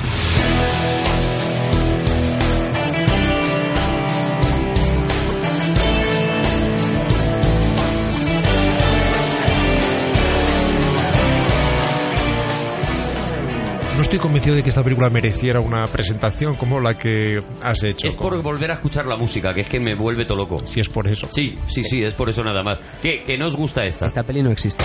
A mí me parece un- una película muy divertida que es una cosa que no ha hecho nunca Carpenter, que también. es hacer una parodia de lo que ya fue una parodia. O sea, se parodia a sí mismo y vuelve a contar la película, pero haciendo chistes sobre la primera que hizo. Y utilizando l- los mimbres que ahora ya tiene a su disposición, que antes no tenía, que también mata, para mi gusto, pues el encanto que tiene la primera. Claro. Ahora utilizan los mimbres, esas tecnologías o esos efectos especiales que no tenían la otra y que la otra, pues, eh, tiene ese encanto. Y bueno, y es muy divertida. A mí me parece divertida, Muy me lo pasé divertida. bien viéndola y yo no, no quiero que la quiten de su filmografía. Yo personalmente la vi un poco preocupado, lo admito. Y después de la enorme elegancia que ¿Qué te tiene pasó, habitualmente en su Cuéntanos. cine, no, yo me iba preocupando tristeza. conforme la película iba De avanzando. repente ibas metiendo la cabeza debajo del ala. Te sentabas en la ducha y te frotabas fuerte. No, yo empecé la película bien. Ah, bien, vale, vale. Yo vale. estaba Pero te preocupabas por Carpenter, ¿no? Es todo corazón. Podemos poner aquí de fondo la música de The Crying Game. Sí, pero si te cargas del resto del programa tú también. Partiendo además de la enorme elegancia de su precedente y de la elegancia general en la carrera de Carpenter, que hace un uso de la panorámica, de las lentes Panavision, muy especial. De alguna manera, esta película tiene un look barato, por decirlo de alguna manera. Tiene una iluminación de estudio, una especie de sobreiluminación muy poco elegante, con efectos especiales en su estreno casi en el digital como ese momento en el que están remontando las olas, Peter Fonda y él, que me resulta muy difícil definir, o ese duelo a canastas que imagino que hay que tomarse con un determinado humor que si trasciendes la preocupación a lo mejor tiene un Claro, lugar tú estabas tan preocupado que no estabas para risas. Peter Fonda cuenta- con una pinta de decir, eh, Peter, estás... Peter, acuéstate de vez en cuando, acuéstate. Estás regular, te estás dejando llevar, esperando la ola, que dices tú, como venga la ola, se lo lleva. De vez en cuando de- métete en la cama, Peter. El duelo de canastas, fijaos, si lo oponemos a la escena en la que eh, Carrasel se está enfrentando a ese luchador cosaco gordo con un bate de béisbol con pinchos pinchos, pues pierde un poquito, ¿no? O sea, canastas, duelo con bate de béisbol con pinchos. Se sigue rumoreando, sin embargo, la posibilidad de hacer una tercera película, que sería Escape de la Tierra. Una película que no tiene visos de hacerse en realidad. Por lo Sí. menos no está en los proyectos que anuncia IMDB, que tampoco hay que fiarse, pero no Pero está es que, entre, entre ellos. es que él está como auto- autoexiliado ahora mismo, ¿no? El propio ¿no? Carpenter admite que habló de ella con Carl Russell, que durante un tiempo barajaron posibles ideas, nunca se convirtió en un guion en desarrollo, y aunque ahora tiene varios guiones en cartera en desarrollo, en esa especie de retiro que mencionaba Sergio, no parece que Escape de la Tierra sea uno de los posibles y seguramente tampoco de los recomendables. Igual habría que hacer un ovni demasiado grande para sacar a Carrasel de la Tierra. ¿Estás llamando gordo a Hombre, que tenga ahora? maletero, que tenga maletero para llevar los Hooper. Que tenga maletero los ni. Y que pongan Con maletero. macautos, que pongan macautos en Con el maletero. camino. Pero es verdad que estamos hablando de estamos hablando de qué hará John Carpenter. Mm, Pues la verdad es que al mundo le está interesando poco. Bueno, Que- nosotros no, nosotros estamos aquí no, intentando... no por, porque la última película encerrada, Sí. por ejemplo, no llegó ni a los cines No y, llegó a pa- los cines, y llegó ¿verdad? directamente al, al vídeo. O sea sí que- llego a los cines y, y vamos a ver qué pensáis vosotros, vampiros.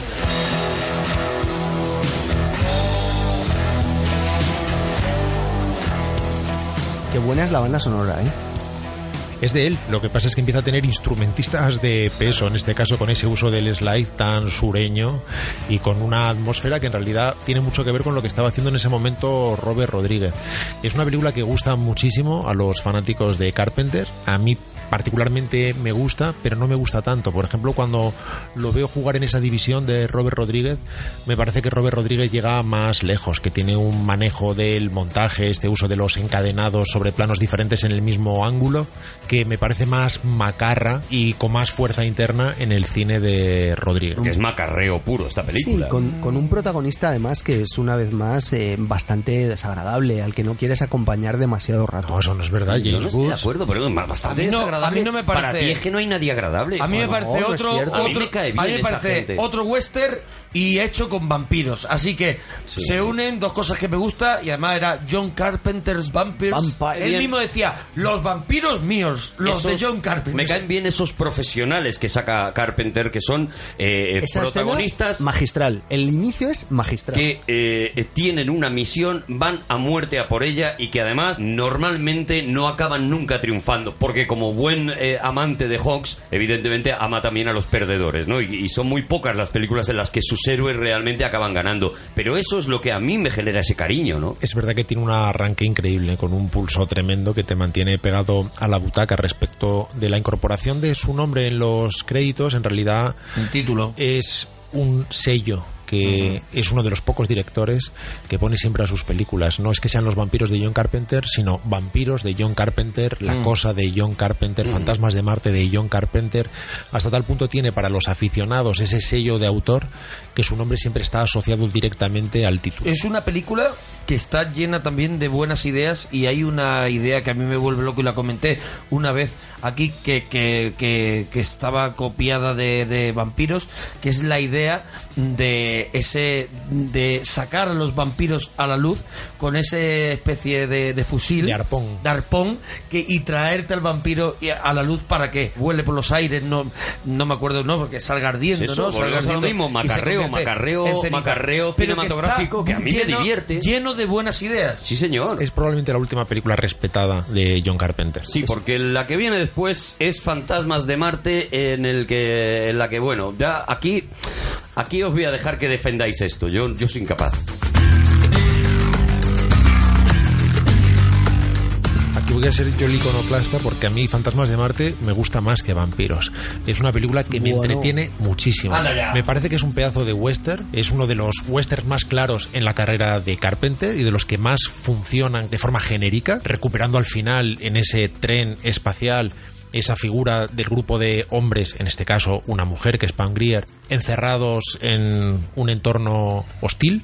Y es una de esas películas en las que me descubro a mí mismo sentado en la butaca diciendo qué bien me lo estoy pasando. Bueno, pues estamos terminando ya, porque yo creo que ya es, es- nos hemos ido a la, a la última película, por lo menos a la última que se ha podido ver, porque como has encerrada encerrada como has contado tú- encerrada se puede se puede ¿Se ver puede ver todavía? Sí, por ejemplo en filming Ah, pero lo habéis visto y, Sí, y sí, tal. sí, sí, ah, sí. bueno, bueno, pues hablamos de ella, ¿vale? Sí, vale, pues no, pero sí que no es no Mejor es no. sí es que hemos saltado muchas películas y podemos hacer lo mismo con encerrada ¿no? Antes Esta hizo la podemos hacer. la un par de episodios saltar. para Masters of Horror, Sí. recordadlos. Sí, y están bastante bien. Hizo un Pro episodio- Life, uno de ellos con Rompelman. Hizo el episodio que era película que todo el mundo que la veía, ese- esa leyenda que existe de la película que la ves y mueres. Mm, Bueno, La- deja de ser lo de la boca del miedo cambiando un libro por la película, Creo ¿no? que Pero- no recuerdo si era una película o un libro porque estoy hablando de. Tiene mucho de que ver con memoria. los ataúdes de luz, que es un proyecto de Nacho Cerdá en el que él hablaba de un teórico de ataúdes director de, de luz.